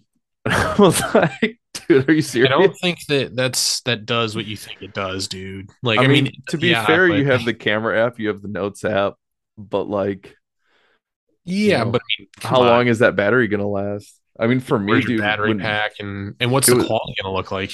Uh, I mean the the camera quality itself is I'll say that the iPhone cameras are pretty good, but uh you know they're not as good as like a DSLR or something. But even like that the other day or the uh the other weekend when when I was running ATAK all day, I ended up because I had brought out a uh uh a battery pack because I knew I was going to be using my phone and the GPS all day. Mhm. And it was it was one of those points where because I was running a an LVM BAV, so on it I had five mags, and um, I ended up having to, to make the decision where I had to take two of the mags out of the cummerbund, put them in my pack, and put the uh, battery pack in there. And I was like, my my main priority isn't to shoot, and the ability for me to be able to navigate and to broadcast my location to my teammates is more important. So. In, in one Yeah. cummerbund, I had the radio, and in the other one, I had my battery pack, and I had three mags in the front. Well, I mean, and that's that's the that is the redeeming quality of working in a team versus solo, or one of the redeeming qualities is that you have. uh, Well, okay, I'll, I will temper that by saying, in a team of people that are appropriately equipped and outfitted, you know, I'll put that Yeah. asterisk on there because At the end of the know, day, it doesn't matter what the capabilities of you are; it matters what the capabilities of your group is. Well, and this is something where you know I'll say that the what do you, you're only as good as your weakest. Uh, you know, a team's only as good as its weakest player or whatever. Um, this this definitely is a like an exponential st- like statement on that. I, I just fucking butchered that. That sounds stupid, but like it, it, it I really, know what you mean. uh, yeah, it amplifies that point. Is what I'm trying to say. You know, like because you have somebody out there, you have three three pretty squared away dudes, and then you have like one guy that like doesn't touch his gear, doesn't touch his kit, doesn't fuck with any of his shit. You know, like he's running whatever carrier. You know, he's he, he's got a plate carrier because it's you know he has one right, and it's the one that Chris Costa told him to get just because he knows who Chris Costa is. That's not a dig on Chris. That's just an example, right? And he's running steel plates in it because they were only hundred bucks.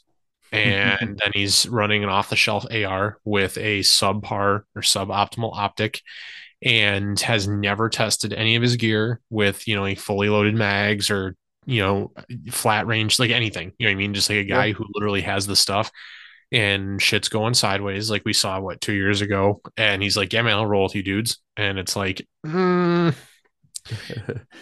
How about you just okay. drive? Don't don't don't look at us either. No, don't look but, no, I mean that's that's the thing is that like I mean you would assume this guy's your friend. I mean, come on. Yeah, maybe. Um when you when you start really getting into that stuff like so when this podcast is done, it takes me 10, 15 minutes to throw my gear on real quick and get some dry fire reps in. And people do that fairly often, right? You know, 10, oh, yeah. 15 minutes every day or every couple days or whatever. But how often are you going out and, and up checking your stuff before you leave? How often are you going out and setting up shelters before a trip? So, like for me, um, I had gotten a new tarp that was a new size a couple years ago, and I was going to go on like two trips back to back to back. Uh, one was with my dad, and then one was with uh, uh, my wife, and um, we. I was like, okay, well, I'm going to use this different shelter system and setup. So I went out. At the time, I was still living in an apartment. There was like a big field right next to the apartment to where I could. Uh, there was like a couple trees and stuff. So I I went out there and I just rigged it up to make sure that I knew how to set up this this tarp kind of setup that I was going to do for both trips and I made sure I knew how to do it and then I packed it up and that was it and it took me maybe 20 30 minutes and yeah I probably looked like a fucking idiot to everybody passing by but who cares when I got out there? I immediately knew how to do it and I knew you know how high my guidelines need to be and I, or my uh my ridge lines and everything else.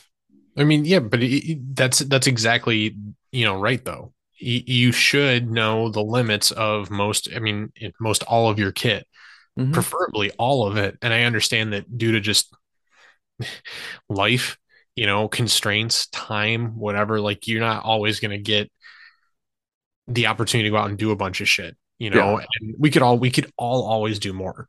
Um shit happens you know? I mean uh for better or for worse maybe usually for worse like as we're most of us are civilians we don't have the benefit of spending our workday learning a lot of this stuff. So there's a balance there. But i think that the important point is a lot of people blow that shit off like yeah. yeah i have it and that's you know it'll be fine like it's a tent how hard could it be and we've all seen that guy you know like that struggles putting together a, what many would consider to be a standard tent i am that guy.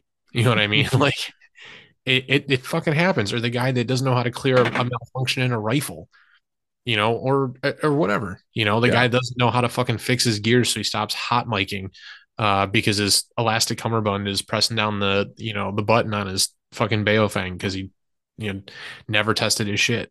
Yep, and that's that's exactly it too. And I mean, we've we've had guys that they've consistently just chosen to to sleep in their vehicles if we're camped out by the vehicles and then when it gets time to actually set up a shelter they don't know how theirs is going to work in inclement weather and things like that and that is that is one of the one of the best things that i learned from the military is like when you get your gear issued to you you check it because in this instance it's because you don't know how the last fucker that turned that piece of equipment in uh you know what condition it was in Right. So we'll get guys that get issued tents and they'll pull it out and it's all just broken, or they'll pull out their tarp and there's holes in it and all that stuff.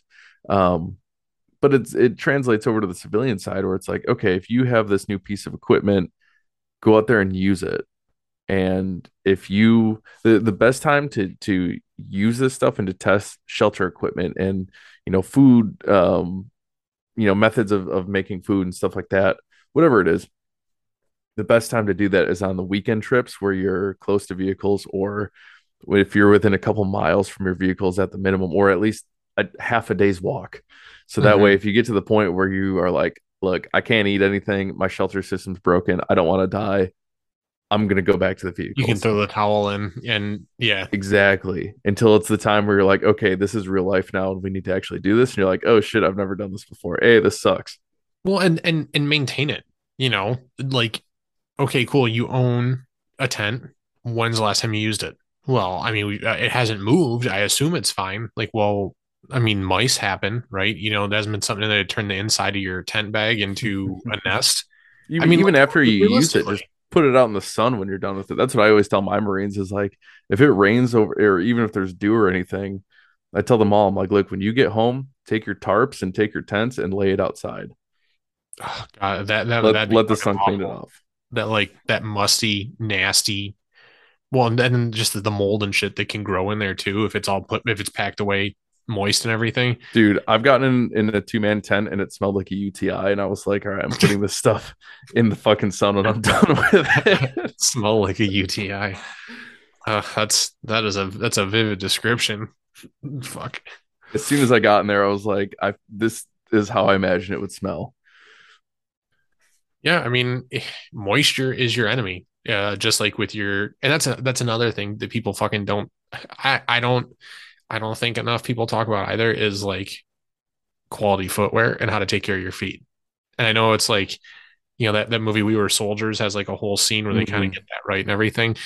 But like, and I'm not saying you have to go out and buy like huge boots or, or, or anything crazy like that, but like at the very, very bare minimum, buy quality footwear. The number of dudes that like just fucking run around rocking fucking uh you know Converse All Stars because that's what they saw their favorite SEAL or Ranger or whatever running on the flat range. It's like, dude, that shit is bad for your feet, man. like that is that is the the antithesis of arch support. Like whatever your your preferred brand is, Keens, Merrell's, Salomon's, yeah. they're all good. You know, like I probably won't own another pair of Merrell's just because mine, uh, I got holes. You know, you know when you like you go you squat down right, and you got that that point where you bend at your toes Mhm. and ball your foot. The sides of both of mine like wore out there, and I got holes. That's it. So I'm like, they were super fucking comfortable. That's the thing. Like they were super comfortable, but they wore out in like seven months, eight months. Yeah. Um, and I've been wearing uh Altamas, which are I get it like a glorified Converse All Star, but they do have a lot more support to them. That's And what I they wear is like my day to day.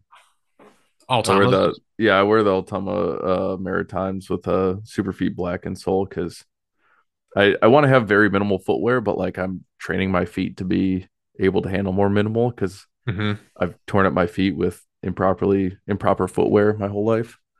Well, and and those ones they they have like that those that hinge point is like elastic, so it's Yeah. a drainage point because Mhm. they're maritime shoes, but um, it won't wear out there from being bent over and over and over again. And I just and they and they look, I mean they they blend in. You know, if you're into the whole gray man thing, which is another like completely bastardized concept that's way way over promoted by people that don't really know what they're talking about. Yeah. In my this is my opinion No, I, I agree with you.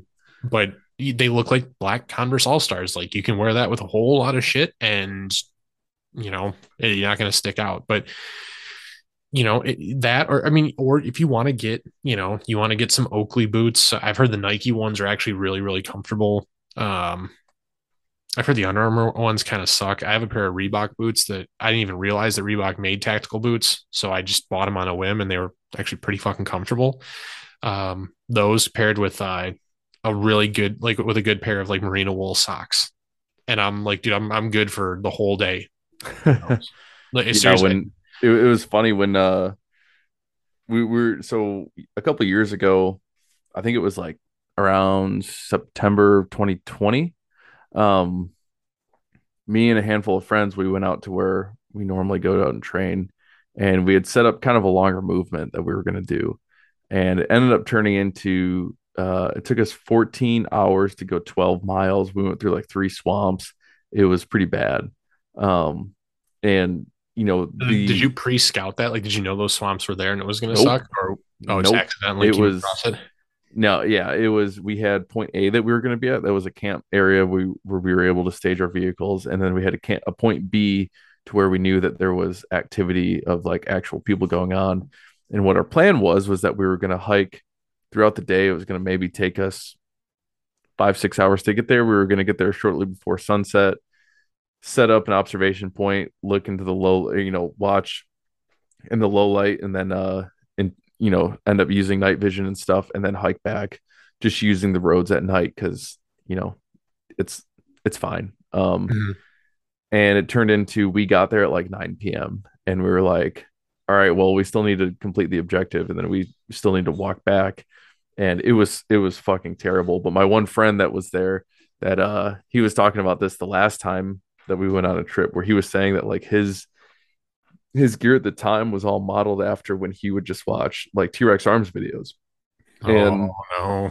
the mission set for like the stuff in the T-Rex arms videos is completely different than what we were doing. So your gear setup when you don't know the why behind the what is going to be terrible. So like we went and like I said, it was September, um, and he had Salomon's that he we like when we were going through one of the swamps, his his Salomon's got to like they came off of his feet like two or three times. Oh we had no. to reach into the hole, like the gaping mud hole, to pull these shoes out.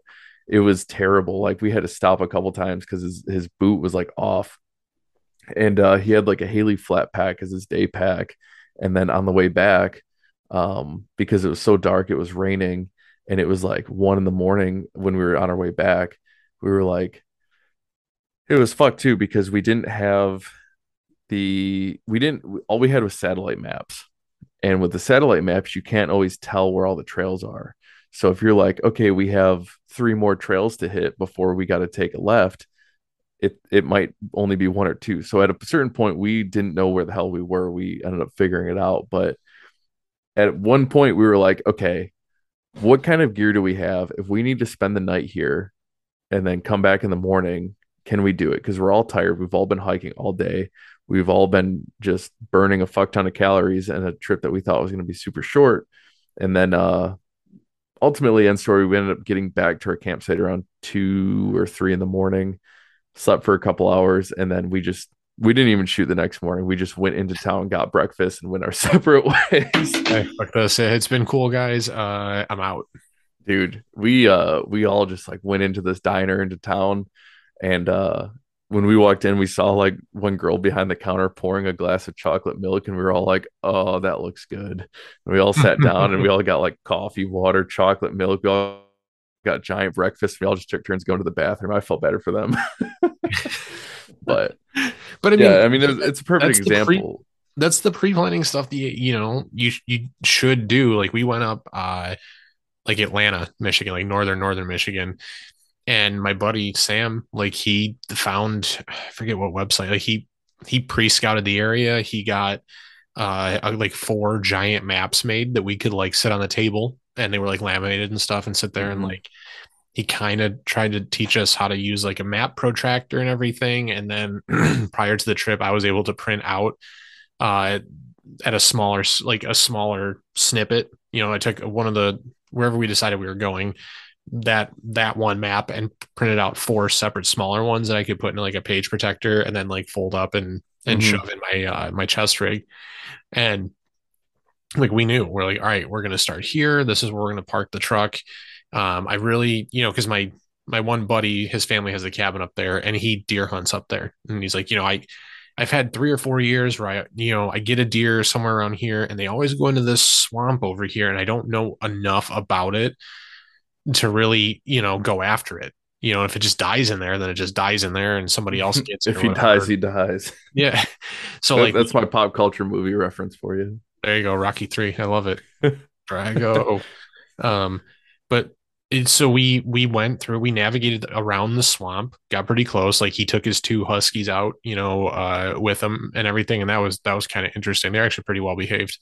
Um, but you know, navigated through that. Way. I think we went like seven kilometers navigating across that entire swamp or, or around it um, to get to the next parking area, and then we took the road coming back just because it was like you know, we had spent the whole morning, the whole morning trying to turkey hunt. That didn't go very well. So we spent like five hours in the afternoon doing that shit. And it was just like, all right, we're done. We're totally smoked. The dogs are not, not, well, actually, the dogs were fine, uh, truth be told. um, yeah Because when we got back to the cabin, uh, and they're pretty well trained, but the one took off like by the cabins where you can't shoot, the wildlife knows you can't shoot. So there was like six does just hanging out, and the the one dog took off after him. So my buddy had to like jump in his truck and take off down the road and go get the dog and everything. It was a whole fucking huge ordeal.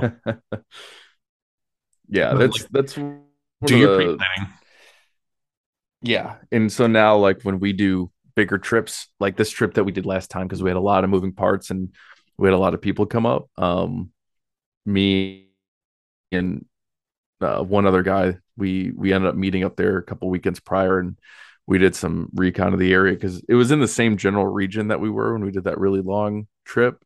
We were like, all right, so we kind of went in the middle of the wooded area um, that like the ground team was going to be maneuvering through, and we just kind of walked around a bit to make sure there was no fucking swamps. If there was, we were still going to stay there, but we were just going to have to take that into consideration. Work around it because yeah. obviously that's going to affect your pace, and when you start having, because uh, I'm not sure if I mentioned it or not, but we were doing like all vehicle based stuff, like drop off and you know pick up, infill, exfil, moving supplies, things like that. So once you start having timelines and rendezvous and like, hey, be at this point by this time, this is your fucking time hack. Mm-hmm. You just got to take that into consideration if you're moving through a swamp. So, yeah, I mean, stay on schedule, try to help determine a pace when you can and can't stop. I mean, it's all, it's all stuff that kind of uh, plays together. And this is, this mm-hmm. I, I really think is the kind of, I, I mean, technically, probably does this, would you say that this falls under small unit tactics? A lot of it is, yeah. When when you like the surface level small unit tactics are when you're talking about reactions to contact. Um, when you're talking about uh, single envelopment or you know flanking the enemy or things like that. That's mm-hmm. like the surface level small unit tactics. But then the actual planning portion of it is still technically small unit tactics because you're if you're working with a small unit, um, like a squad size, you know, 13 guys or less, that's what I would consider to be a small unit, even like 20 guys or less. Right. Um, so, you know, the the whole thing that goes into it and how you're going to actually take your pieces on your board and maneuver them and how you're going to work the whole battle space. And that's kind of the the stuff that a lot of people don't focus on because once again it's not it's not sexy like you said to uh to stand over a map and be like okay this is going to be where where this team infills at this time and then they're going to get picked up at this time and going through all that and doing rehearsals or anything um, but you know it's it's it's something too that i've noticed that you start to attract higher caliber guys when you start having a little bit more of a professional method of your trips if everyone just kind of shows up with their fingers up their asshole and you're like what are we doing you're like i don't know let's figure it out the yeah. the guys that are more serious aren't going to want to stick around but if you're like yeah, hey, this is also, what the plan is. They're like, okay. When you, when you have guys like that, that you know, that's that element that you attract is guys that have no planning, no idea what's going on. At least in my experiences, and and this is an a, a wide like range of things. It could be it could be music, it could be you know a party or planet or something. I mean, It could be a lot of things. Nobody is taking charge and directing what's going to happen, and if there is, it's usually not going to be a very good fucking time. You know, somebody's going to be dropping the ball on something fairly critical somewhere.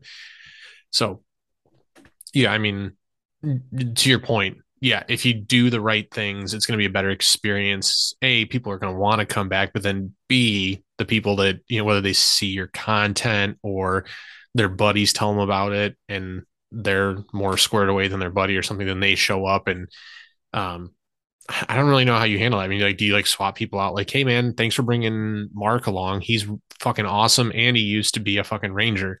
You can leave now, though. Like, thanks for introducing us to Mark. Uh, it's been a slice of heaven. Uh, but we'll see you later. No, usually, um, because the other thing that's kind of, that'd be kind of shitty. Honestly, it, it'd be funny. I mean, there's times where where like one of the things that that a lot of guys need to realize too is that this isn't this isn't a military operation. You don't have a rank structure. You don't have that rigidity that you need for a functional military. And at the end of the day, guys are taking time out of their personal lives to go out and have fun. Mm-hmm. That's so That's so you you got to take that into consideration. You got to find that kind of middle ground between like the yep, this is planned and this is organized to hey, we're just dudes out here coming out to to better ourselves. But um kind of in regards to your question like with with that there's there's every time that somebody brings along a friend or another guy comes along that I meet online or, or through somebody else or whatever, um, it's kind of expected that you're going to be able to maintain the pace and you're it sucks because you're trying to maintain a pace with, you know, me and a handful of other guys that have been doing this together consistently since, you know, 2019. So three years now of us consistently going out and doing things and, and you know, doing 12 mile movements and, and spending a whole day creating a, you know, fake shoot house so we can, we can shoot at targets and shit. You know what I mean? Like all this Yeah. stupid shit that we'll, we'll try to figure out how to do. And, you know, force on force that we'll try to do by taking the bolts out of our rifles and screaming bang at each other and, you know, all that, all that little like Yeah, funny shit all that shit. Yeah, but once you when you start to kind of like have a subliminal group think guys usually either get on board or they willingly leave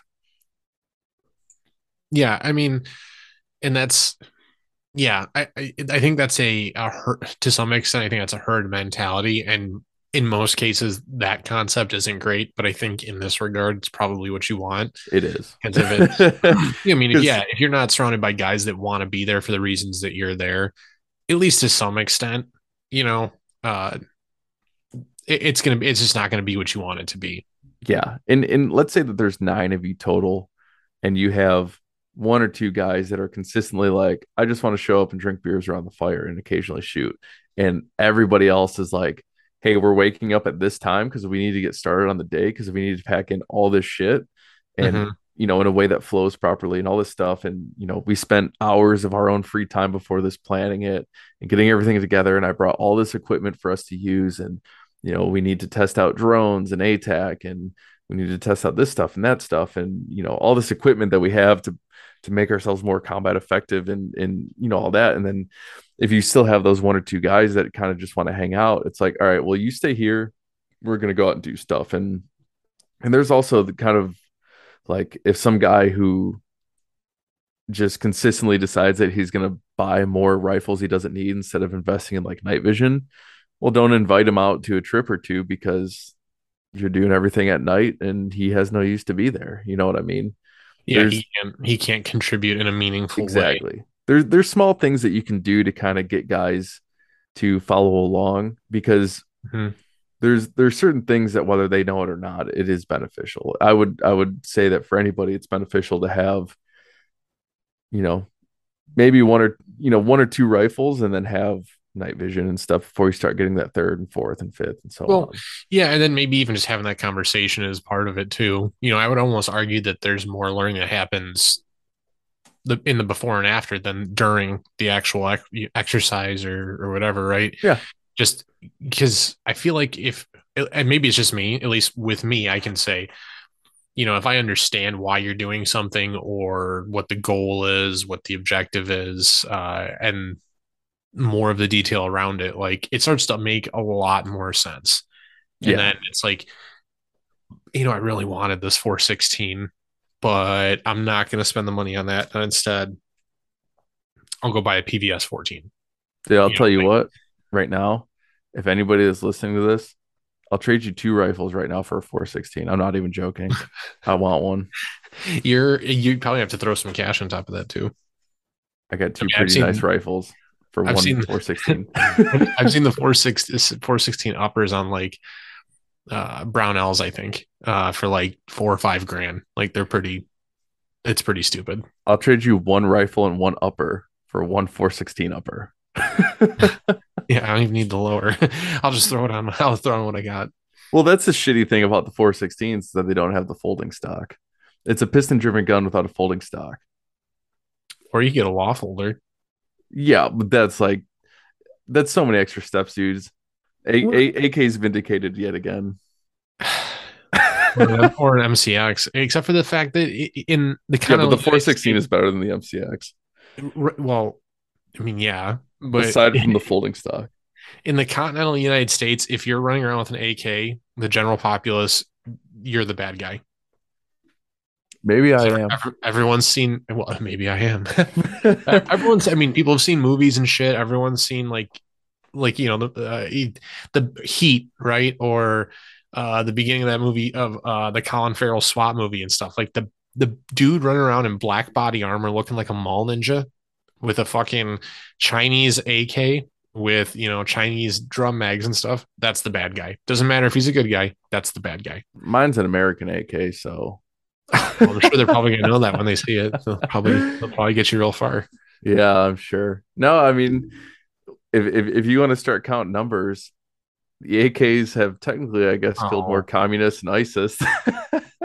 I'm just kidding. My my I have my main rifles are ARs. My AK is just kind of like a fun backup thing on the side.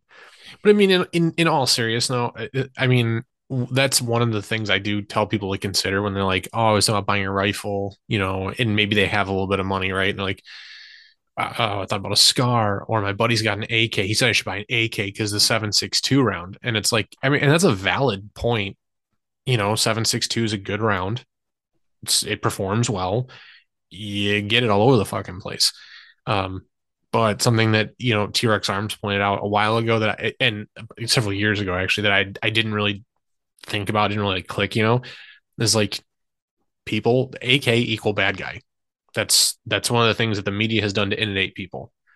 Is that as the general populace sees it, you are a bad guy if you're around an AK, and that's one of the reasons why you should you know have deeper considerations with you know your armor and stuff like that, or your I should say your plate carrier and your gear than just I like black or multicam black or like what is it like the paint splatter, the base side. Yeah, the. Everybody- I forgot about that. that everyone freaks out over, or like the Gucci, you know, stuff like the knockoff Gucci material uh, that people have custom shit made out, and it's like maybe just go with like some nice clean Ranger green or some M81 or multicam or whatever. Like maybe like Marpat isn't, you know, the best choice. I mean, I don't.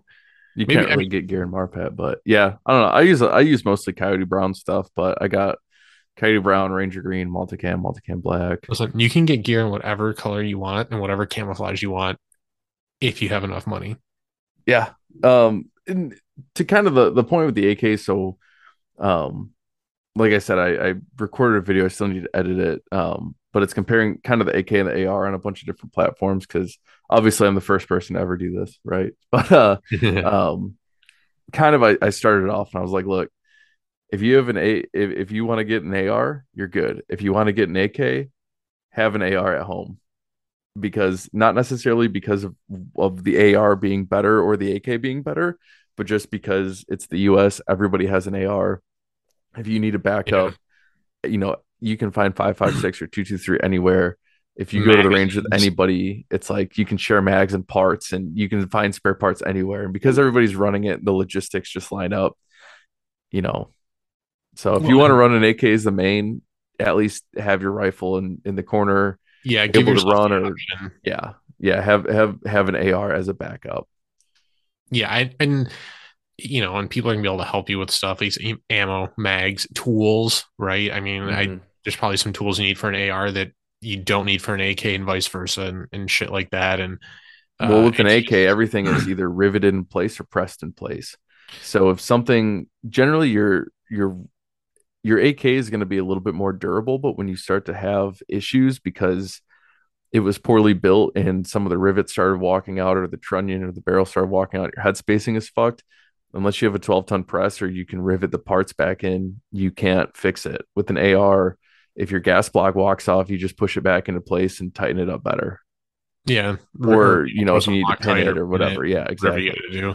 the, there's nothing that you can't do with an AR after watching a YouTube video and having a couple fucking wrenches and a 330 seconds punch. Yeah, I mean, you may not enjoy it, you may not love it, you know, it may take you a little while, but yeah, I mean, it's it's a fairly easy platform to Yeah. to work on, I think, and you know, and and even to that point, right? Replacement parts, you're it's a lot easier to find quality replacement AR parts than it is to find quality replacement AK parts. yep. To be fair though, with that, the AK, the good thing about the AK is that there's not any like really small, tiny parts. So like when you're building your AR lowers and you have the detents and the springs that shoot all over your house, Yeah, and yeah, you are have like even even in the military like i've been in multiple instances where guys have been cleaning their rifles and they've lost the firing pin retaining pin of their bolt carrier group your rifle doesn't work anymore because of that little That tiny one pin. little fucking pin. yep. The ak doesn't Or have they- that stuff. So Where they There's- there's pros and cons they to the shit out of it. yeah. Usually it's hey i lost it in the grass and it's like well i'm not finding it. I'm not even going to look for it. You're fucked. Um but no there's the the one thing with that is like there's pros and cons to both, and if one was objectively better, everybody in the world would use it.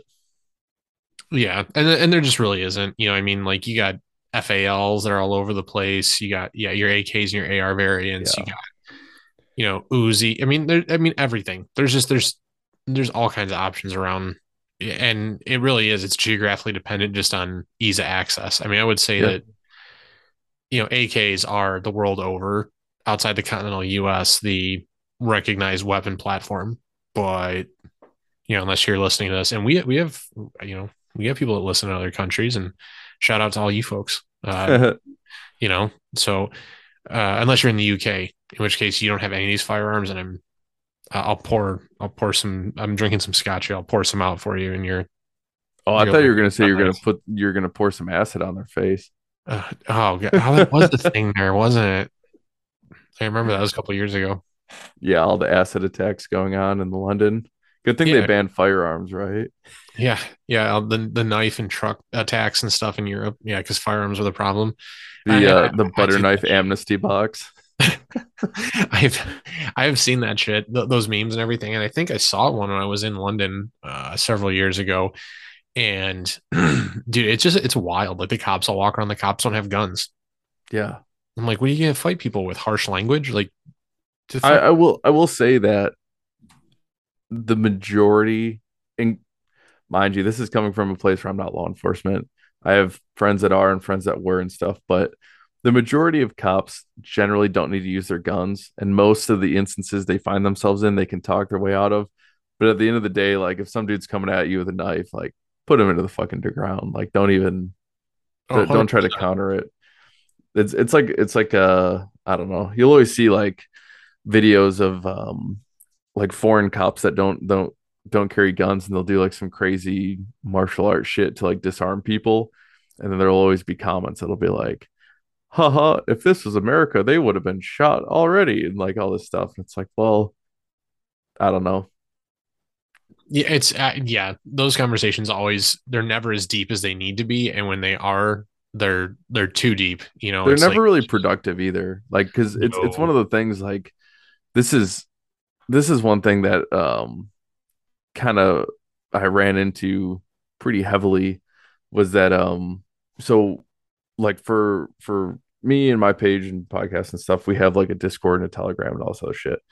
And um it usually in the telegram at least just turns into like a big ass fight about religion sometimes. And so me and and one of the other guys that's uh kind of in the same circle, we we were like, okay, we always get attacked for what you know our belief is and stuff. So we're gonna make a podcast, and we ended up making two on it, just laying out. Look, this is what it really is. It's not. It's not anything that you you claim it is.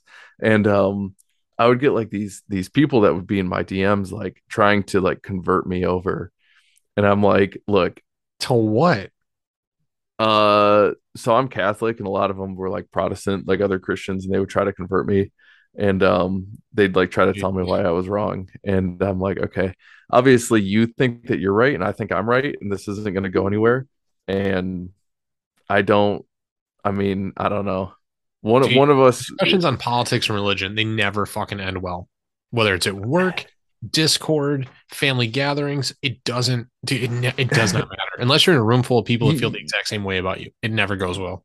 Either that, or if people are, and and the majority of people aren't um as level headed as they think that they are, and everybody has that thing where where when you say it, you're you know everybody has that thing where you can you can hit them right in that that kind of like pressure point and it aggravates them, and they're just gonna become like emotionally driven and, and go crazy. You no matter so, what you say, they're you know, gonna, I've had I, they're, they're just going to get worse and worse. And I've had mm-hmm. a lot of conversation with guys on on politics and religion and all the other kind of you know things that you, that people like to dance around. And I've actually gotten something out of it. And it's always you know either I find out I was wrong and I change my ways, or they find out they're wrong or they change their ways, or at the end of it, we just have a different perspective on things, and, we both go back which with reinforced totally beliefs fine. on what we have. Yeah, but the, totally the, the key the key like ingredient to that coming out is like both guys need to be able to be level headed, and that's one thing that like we've talked about too.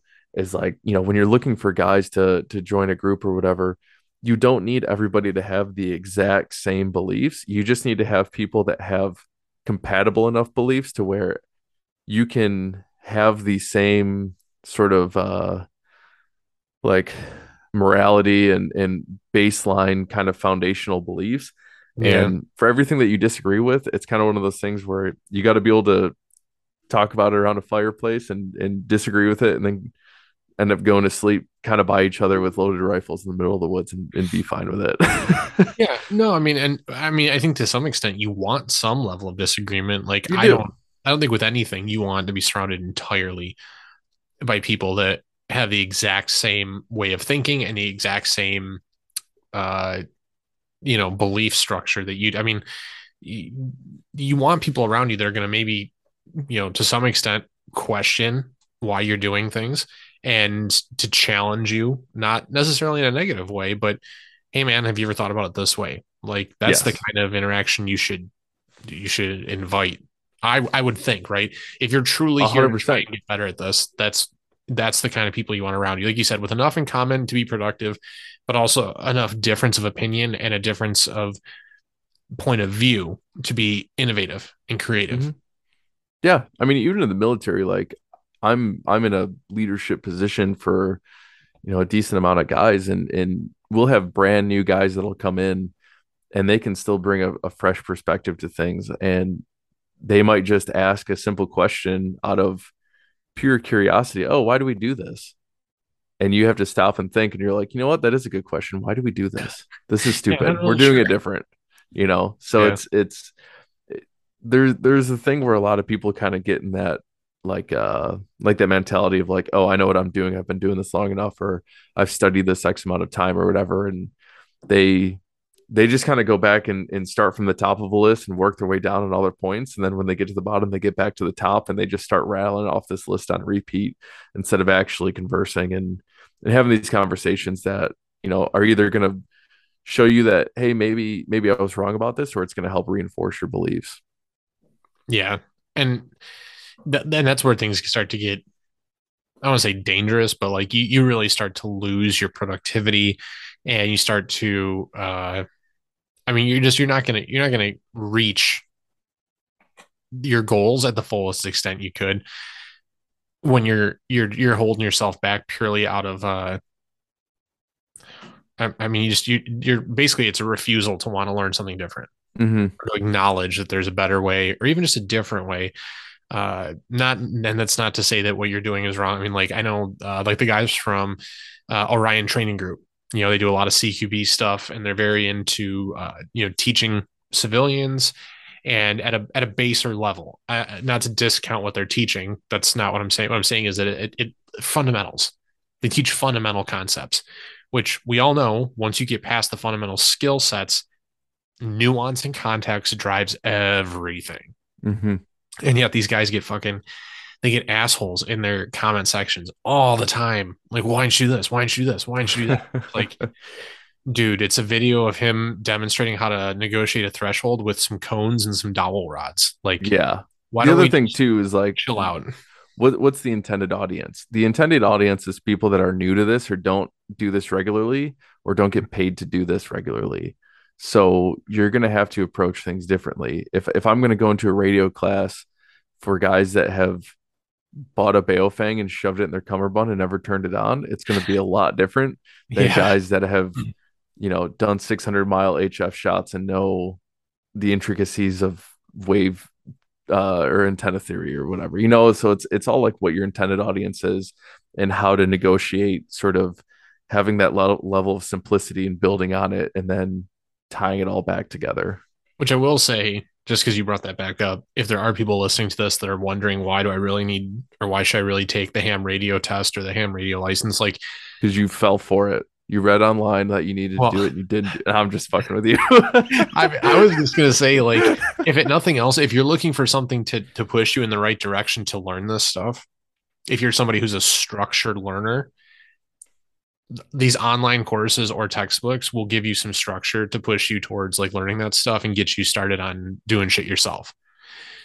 Preferably, and I'll like this is honestly the the guys on if I like was like if we knew each other when I was getting mine, because I've had my license for like almost two years, but like have a friend that knows how to do this, learn from them.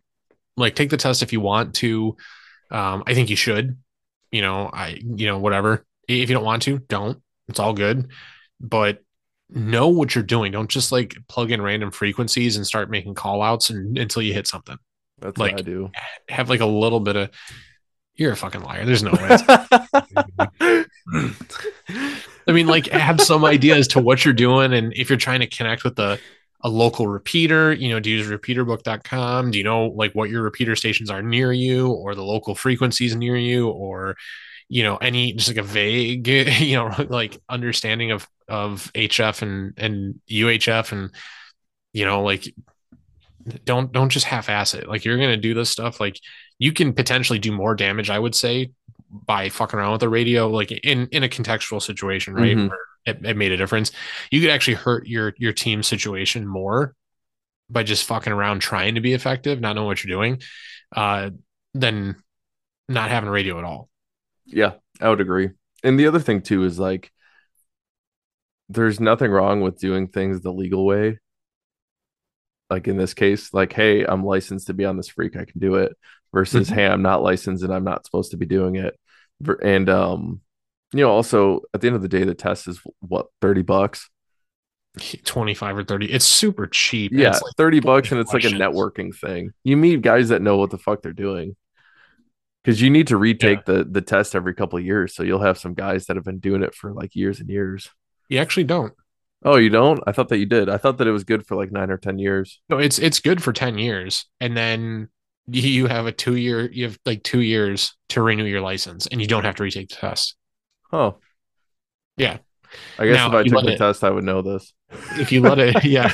If you, if you know, if you let it lapse, then you do have to, if so, if you go 12 years and don't pay your money, whatever, um, which I don't see why you wouldn't just renew it for like, because it's not the full 30, because I think, I think it's like 10 bucks. Um, because I think the 30 bucks includes like the fee plus like what it costs for the club that hosts it or whatever to to put the test on. Um, but at any rate, And the pizza for lunch. ah, do I even get pizza? Oh, It was at a senior center and everything. They don't got that shit. I think I got like a cup of water. Um, you know, it, it you go 12 years and you have to retake the test, but it, it's stupid easy. Like you get it, just pay to renew it, you know, fuck around, like find a group of guys and, and work through some shit. And if nobody there knows enough about radios, like then maybe you guys need to find somebody in the fucking area that does and like pull them in, whether they're firearms oriented or not. You clearly you need some help because comms is something you really I think anyways. Yeah, Yeah. I'm sure you probably agree with that. You really need to pay attention to. well, yeah, and I'm I'm a little bit biased because that's my my trade um on the military side of things. But right now, I mean, I go to ranges and we talk to uh, indirect fire and air and are able to do a lot more damage with a radio than you know the magazines that are shoved in our packs. Well, and I mean, and that the same could be true in a in a team environment. You know, I know we as civilians don't have air assets, but I mean, no, but you can communicate to another group of people to come in from a different direction. Like, yeah that's that's exactly that's exactly it and the, the communication is everything and and you know everybody will always talk shoot move communicate but then they're they're uh you know, somehow think of it like like being shooting and moving. well yeah it's like a three-legged stool right you can't have one that's super short um yeah your communication needs to be there you always constantly need to be updating and you need to be giving yourself reasons to go out and do this stuff. One thing that a lot of guys that uh are kind of in in my circles like in the telegram and discord and stuff they'll talk about how they would go out and they would actually go like legitimate bird watching. That's kind of like a cover term now. But they would go out and go bird watching and they would just sit in a park and then they would find I don't know shit about birds. They'd find whatever the fuck a warbler bird, whatever the hell's, and they would do like like fake salute reports on a Rite in the Rain for them. And that way they're they're going out and they're doing something they enjoy. They do something that's non-kinetic, non-threatening, completely legal. You don't need to worry about anything. You know, even if you're concealed carrying like in a park, it doesn't matter. Um, it's different than going out in full kit with a rifle and ruck and everything Right. and then they're still getting in those reps and, and practicing observation techniques and, and things like that. I would almost say that maybe there's some value in doing something like that, like going to like a farmer's market and like reconning it, or whatever, you know, concealed carrying and and like testing how much information you can like retain, you know, Yeah. just off of vision and memory skills, and then like reconvening at a later point to like, hey, this is this is everything that I gathered. This is everything that that I saw, and seeing like where your gaps were and stuff because a lot of stuff's pre-planned out. So I think maybe in theory you could probably like get like a, an event map figured out and like you know compare what everybody whatever information everybody brought back versus what was actually there and shit. Yeah. Yeah, 100%. Or I mean, you could even go and and sit somewhere and watch uh, a road that's not too busy to overload yourself and Mm-hmm. and just just take a count and a tally of cars different make and model and in rough year and then you know figure out if they're going north to south or south to north or whatever it is. And if you see you know one one truck that looks the same that's going north to south and 30 minutes later it goes south to north you can kind of start putting these trends together and seeing like okay well now this this vehicle has potentially four less people that are in this side versus that side. And and you can start to kind of count and get an idea of like how many OPFOR in this scenario are in one area versus the other. And then that's when you can start like working more into your whole thing. Because a lot of people too they'll talk about like the intelligence gathering but not the intelligence processing. So mm-hmm, once you mm-hmm. gather your information what are you going to do with it? You need to you need to do something with it that's going to end up driving a mission. Yeah, otherwise you're just wasting your time. yeah, that too. I I bought all this shit. I'm gonna go out and use it. I don't Hey, care what unless, unless you're unless I'm going you, home. you just really like watching traffic, in which case, I mean, hey man, party on. You, you Yeah. do you. But uh I mean it's not how I want to spend a Saturday. But No, dude, I watch traffic every day on my way to and from work. It sucks. yeah, because you're in it. Yeah, Uh, but I mean, and that's like again, that could be completely non-kinetic stuff. Like you even need to be out in the wilderness, you know, just depending on your locale and stuff to to be able to to practice some of those skills and be able to apply them at a later date where it's more impactful. I'll say. Mhm. Uh, but um, yeah, we're kind of coming up to it, man. It's been like it's almost been like two hours. yeah, it happens. Yeah, like really quickly. um, so I mean, I I appreciate you coming on. It's kind of funny that we, you know, we're I think we're like half an hour apart from each other. It's it's weird. yeah, And we both run podcasts, and it took us until now to to kind of you know eight again on one together, but uh, last couple months here to connect. Um, but thanks for coming on. yeah. You know, Thanks for uh, having me, man. Sick.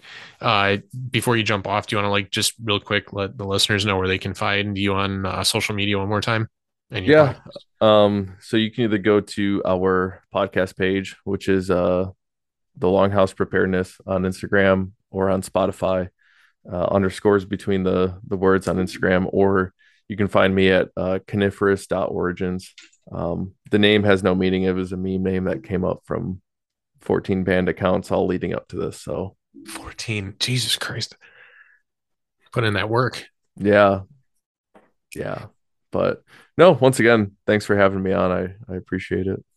Yeah, man. I, I appreciate you taking the time, and uh, I'm sure we'll do this again in the future. You know, I'm just sure. as we get into more shenanigans and whatnot. But uh, out of principle, we have to. We live this close to each other. yeah, it'd be rude not to. I think. All right, man. I appreciate it, and uh, I'll be in touch. All right. Sounds good. All right. Take care. So, uh, clearly a bit of an unconventional uh, conversation to say the least, but really, really uh, good time, you know, hanging out, talking with Tyler, uh, going through all sorts of stuff. His, you can tell just the way we talk through everything. Uh, he's comms is his thing, you know, and that's really one of the things that I've looked to him for some guidance on. I've had a lot of questions, uh, you know, hey, I have a Baofeng. What do I want to, you know, upgrade to? W- does it make sense to go to this or this? Um, and something that that we're going to try and work together on uh, in the future get me a little bit more squared away with that stuff. And um, just a solid dude very very squared away uh, very smart guy. Uh, and and seriously if you guys aren't checking out his podcast uh, the longhouse podcast i i would recommend it. You know i've checked out some some different episodes that they've done and they talk about a lot of different things. They had a very in-depth discussion. I remember very specifically listening to us at the gym uh, around you know some terms that people throw around a lot, which is uh, you know SPR and DMR designated marksman or designated marksman rifle and SPR special purpose rifle, and people throw those terms around interchangeably and uh, and often they, they misuse it, you know, uh, and that's that's one example. Perhaps not even the greatest example, but you know the people that are that are on with him and having those conversations are people that that have a lot of knowledge to share, and and and are looking to have those conversations to help people like yourself, like myself, learn, grow, and at the very least, you know, share some differences of opinion that can help us all either learn something or if anything else it's all it's always healthy to hear an opinion other than your own. I firmly believe that and i firmly believe that we need more of that in the community. Uh, so again they're on spotify. It's the longhouse podcast. He's also at coniferous.origins on instagram.